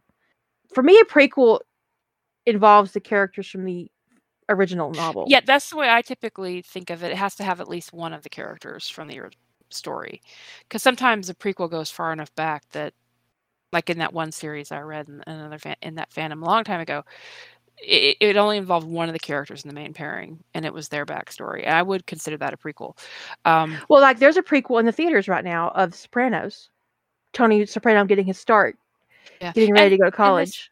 This Black Widow Weird. movie is technically would technically be one of the would be a sort of prequel of, of a Mhm. sort. Uh, you know, I don't know Considering. why. I find it dumb as fuck to finally give us a Black Widow movie It should it, it should have been if done she's before fucking Endgame. dead. right? It's it's it's such a fuck you. I mean, the thing is, after the fir- after we we fir- when we were first introduced to her character, we at ev- like fans were clamoring for a Black Widow movie, and we got everything but. And then I started to detest her because of her behavior, specifically in Age of Ultron. And um, not that she was well behaved in in Iron Two, but um, Yeah. but I liked her in I liked her in Avengers. But I was like, okay, so after Avengers, I was really hoping for a Black Widow movie because I didn't I did like her and and but after Age of Ultron, I couldn't stand her, and certainly after Winter Soldier, I was like, I want nothing to do with this character. And then she dies, and they kind of she got a little bit better in Endgame, and I was like, mm, okay, I'm softening a little bit towards this character, and now she's dead, and I'm like, well, she saved the universe kind of in a way, so it's, it's a noble death. And then moving on in in a, in a fa- after fashion, and then then now we get a movie. Fuck you guys. I mean, no, I'm I'm not, I'm not watching that. I'm not doing it. It doesn't exist Fuck for me. that guy I- four times. but it is it is I would say it is a because it is one of the main characters in it. Age of. Ultron ruined a lot of characters for me. Um, the Winter Soldier ruined a lot of characters for me. Um, basically, I would prefer to think that the MCU ended at the Avengers. Winter Soldier's just a cluster. But But Age of that's a good time to Uh, talk about next year's challenges um, for Rough Trade. Of course, you know, in November, if you want to participate in our basically our, our 10 year anniversary finale, we're, we're doing time travel. Um, the minimum word count is 25K. uh-huh. Um, that's just a minimum. Um, you can go over. You, you do you. Uh, then next year we're going to do April in variations. It's going to be an alternate setting or a fusion. Uh, we've got definitions for all that on the um, on the uh, forum. And July we're going to do, going to do deviations, which will be a mutant AU or the Sentinel, um, which is I guess also kind of a mutant um, or a mutation, an alternate form of human being. And then in November, we're going to do uh, Revolutions, which is canon divergence or new dimension. So you can do dimensional travel or canon divergence. Um, I think either one will be really great. Uh, I'm thinking about doing a sequel to The Air the Angels Breathe um, for July. So That's your mut- for the mutant challenge. Yeah. I Yeah. haven't done any plotting for next year because I typically the funny thing is, sometimes I have an idea that just I read about a challenge and I go, oh, I know what I'm going to do for that. Like I, the idea just like hits, just like smacks me in the face. And I'm like, yes. Um, and sometimes I am like stu- I get stuck, and then weirdly I have a hard time plotting past the point which I'm stuck. And I was stuck for a long time on November of this year, so I just never pondered um, next year all that much. I mean, I've written a lot of fusions and I love alternate settings. So I don't predict predict that to be. Although I'm not writing a coffee shop AU, I say that and then watch me write a coffee shop AU. Um, I mean, wouldn't it be hilarious if Will Graham owned a coffee shop and he was just the rudest asshole possible, but Hannibal kept going in there for coffee and not killing him? He, he can't figure out why he can't kill him. He's the rudest bastard he's ever met, and yet he lives. and yet he lives. um, But no, I mean, like someone asked me. I I get I've I've gotten asked this several times since I um put the challenges out for next year. Why we changed the format? Um, and that's because, like I said before earlier in the in the podcast, and I've said it other podcasts as well that you might not have been here for since you just sent me a private message. Um, is that I think it's important for um the growth of a challenge for there to be change and for the challenge to to I've done it periodically where where, we, where we've changed the format where we went from you know doing boot camps to um, we did the year of the Sentinel. Um, we changed how Nano worked a couple years ago where we had different word counts for people to be more inclusionary, um, inclusive, to be, to be more inclusive. Um, and I just think it's important to to grow and change and to adapt to uh, the, the needs of the writers who are participating. And so next year, while it looks structurally different. The word counts that you're used to are still there. Basically, because yeah. the minimum word count is 25k basically. Um, and so usually in July we do a 20 to 25 times like a, two. That times two. This was the well, we do. We used to do for a while. We were doing 10k times three. Right. And then we were doing 15k times two, but whatever. It was still basically you were putting out 25k in July. So that's still there and you can do 50k in november you can do 30k in april like which is like what we've been doing in the past like this is a minimum. Um, it's all still there it's just structured differently to encourage participation and to courage to to be inspiring and to uh, move forward you know to, to to to grow as a challenge but also to grow as writers. So that's the that's the point. It's it, it's all basically still there. You can and- work the way you're comfortable and sometimes it's a um try new things and it doesn't work out. Like, you know, we learn, we move on. Like, we will never do a single POV challenge again. Mostly mm-hmm. because of the explaining the single POV. Oh my god, and so many people got it wrong. Yeah. But I can't I mean, I couldn't bear it. I could not bear it. I mean, I like writing in single POV. Um Kira doesn't particularly. So, um but I can do it. I I was a boss. you can't. You can absolutely do it. But uh, but the biggest problem with it was the explaining about what a single POV. Is. I don't know why it was so hard for people to get it. It's just it was torture. We had like five podcasts on it, and people yeah. still didn't get it. Yeah, we went over. I don't understand. We we had Facebook. This when we were still on the Facebook. We had Facebook posts up on it, and we talked about it constantly. There were questions about it eh, like every day for months. Just yeah, let's never do another POV challenge because I mean, I it had been like in the back of my mind we could do a first person POV challenge like in July, like do like a 10k, try to do first person just as for people who were interested. No, no, I I can't. Well, you can do it, but we're not going to instruct you to do it. I can't. I can't ever. I don't ever want to explain POV rough trade ever again. It was awful. It was awful. I love you guys, but it was awful. Then there a moment when I was like, I, I was like, "Do you guys see this shit?" like we didn't spend six months explaining this. and then there'd be there was like there were stories that had like I mean, granted, it was one POV at a time, but it's always like ten different POVs in a single story. I'm like, that is not what I meant. but it's always only one. Technically, you can only ever have one POV at a time because you know you can't like write in harmony. Um, well, you can, but that's called something else.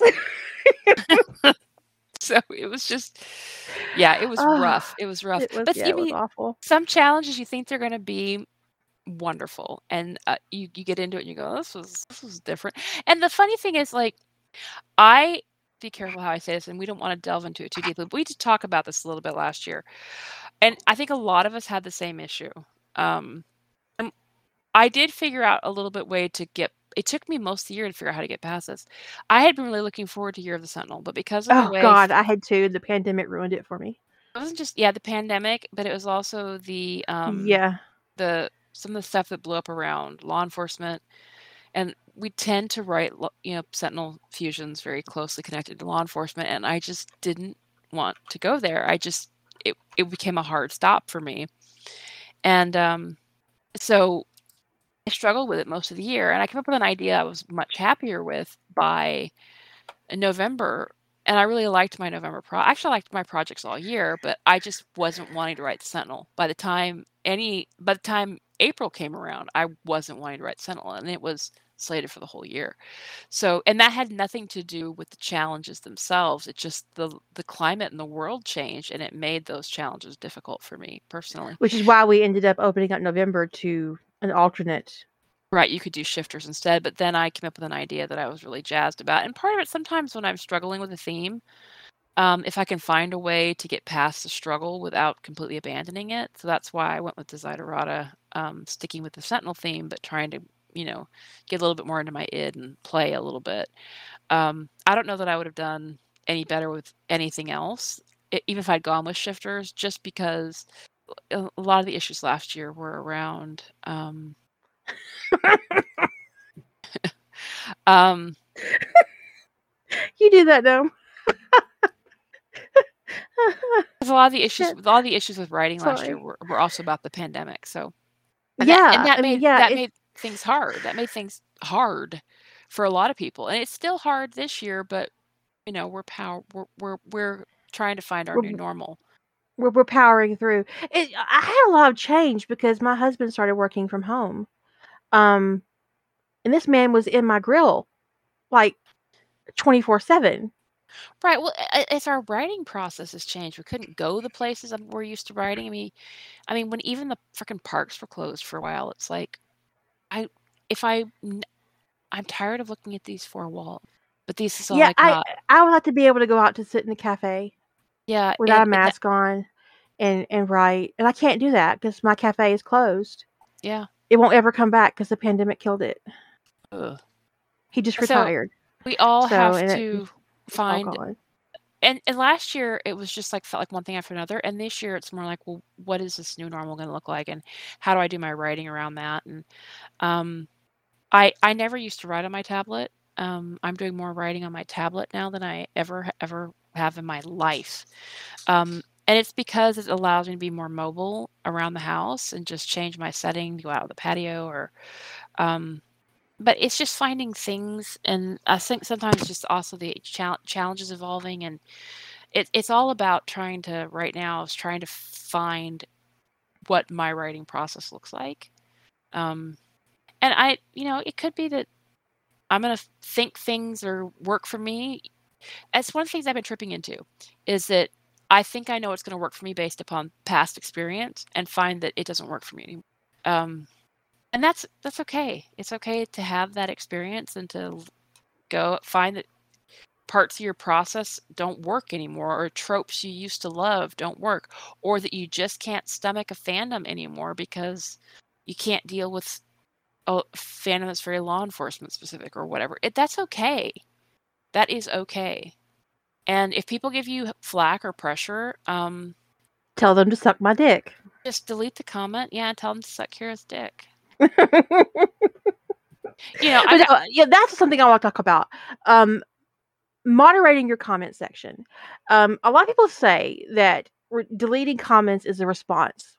Yes, it absolutely 100% is a response, and that response is, "Fuck you, get out of my space." And you are allowed to moderate and curate your own space. The comment section is yours, and you can delete anything in it that you want to, so that when you go back to it, you need a little pick me up, you go over to your comment section to read, you don't stumble across some trash that you don't deserve to read. It it just you don't. You don't deserve it. You don't deserve to be you don't deserve you're not required to keep that fucking abusive shit in your comment section on AO3. No, you really aren't. Or even I know the fanfiction.net, I don't think they have any kind of, you know, moderating. You don't have to post on fanfiction.net, post somewhere else. The comment culture over there is so toxic.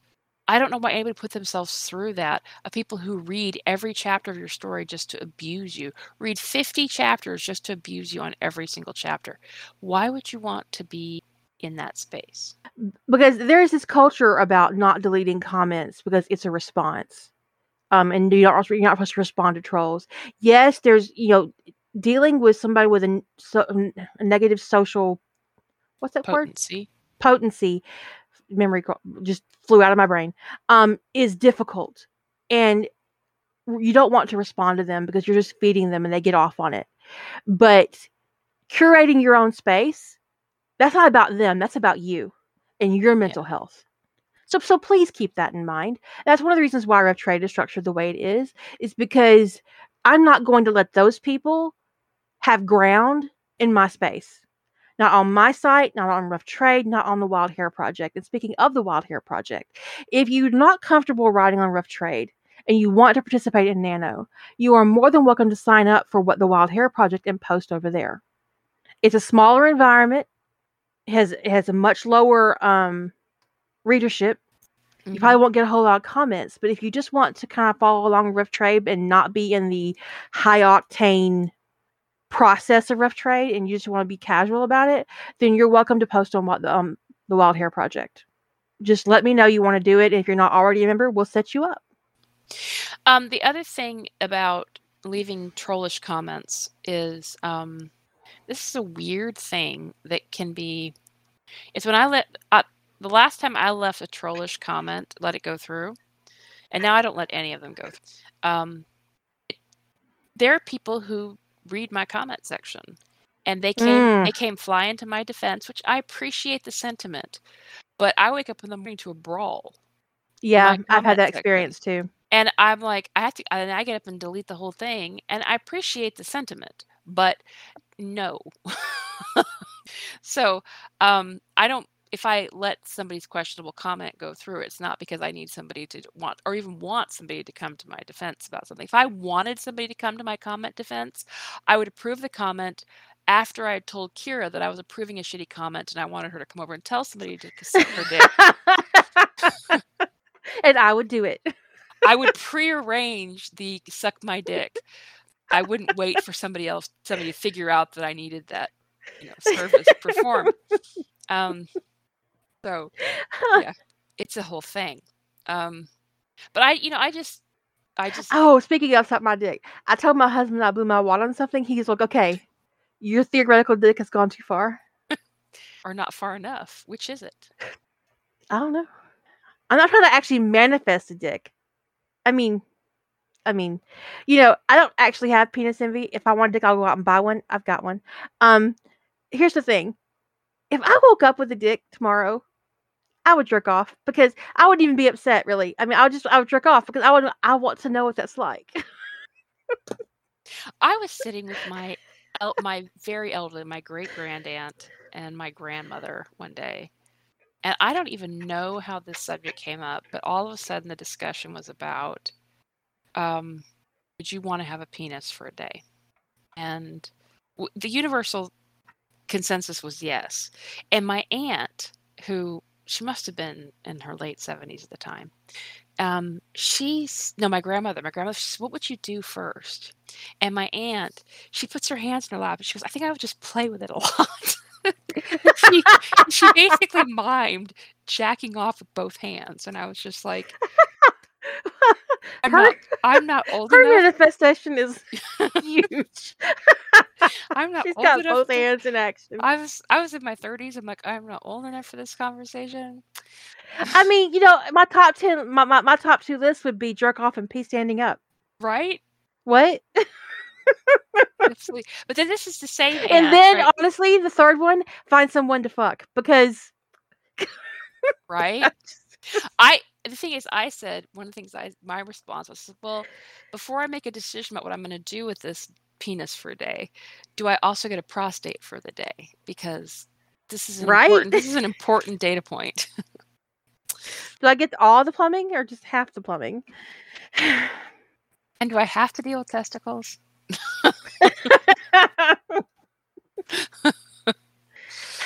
you know, honestly, I don't know how dudes sit. I mean, they they act like their balls are so sensitive, and yet they sit and they get on bicycles and ride horses. And really, dudes, seriously, I feel some inconsistency here. I Um, mean, how sensitive can they possibly be if you're on a horse? I'm on a horse. it just popped into my brain. if you fucked gender swapped you from another dimension, is it masturbation? Um, or is it incest?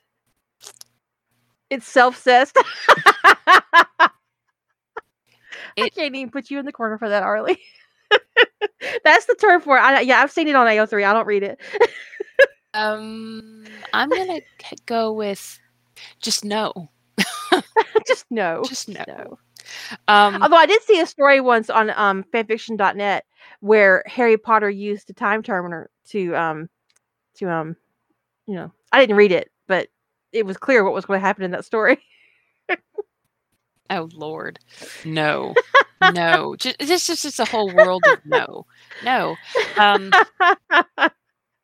it just it brings a whole new meaning to go fuck yourself. but this, I have to say, for this aunt, the one who who mime she would be doing with this penis for a day.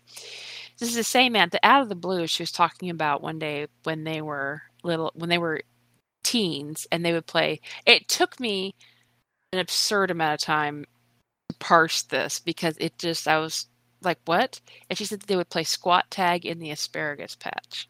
What? Uh, I half the chat room is currently googling asparagus growing on the ground so they can see what it looks like. I guarantee you. And that's what you need to look at is how it grows, and then you'll be deeply disturbed. Asparagus grows straight up, sweeties. Straight up, in in bunches, straight up. I was like, no, I'm going to repress this entire fucking podcast before the night's over. I was like, Auntie, I have no words right now. None. None. None. That's like that's how my best friend from high school um admitted to her mother that she masturbated with a cucumber. Oh, I thought I was just sitting here thinking. That's what I was thinking at the time. Was uh, be a decent person, go get you a cucumber. and then she put it back in the fridge. Oh no, no. Yes, no. she did. And I'm like, girl, there is ten thousand things wrong with you. She said, I put a condom on it. I was like, that doesn't that's a little bit better, but it's still not great. You awful person. Uh, anyways, I think I could probably end the podcast, but I'm still kind of chatty if you want to stay. Sure. Okay. I want to thank you guys for hanging out for the podcast, and I hope that um you join us for Rough Trade either as a writer or a reader for our for the end of our tenth year. And um, I'm just I'm really pleased and happy with the success of the challenge and how everything um, has come together over the years and how we've built this beautiful and amazing and supportive community. And honestly, um, if I talk too much about it, I'd probably cry. So just you know, thank you all so much for your support, um, your donations, your readership, your craft as a writer, just all of it. All of it is really amazing, and I'm really just I'm honored to be a part of it with you guys every single time we go out to play.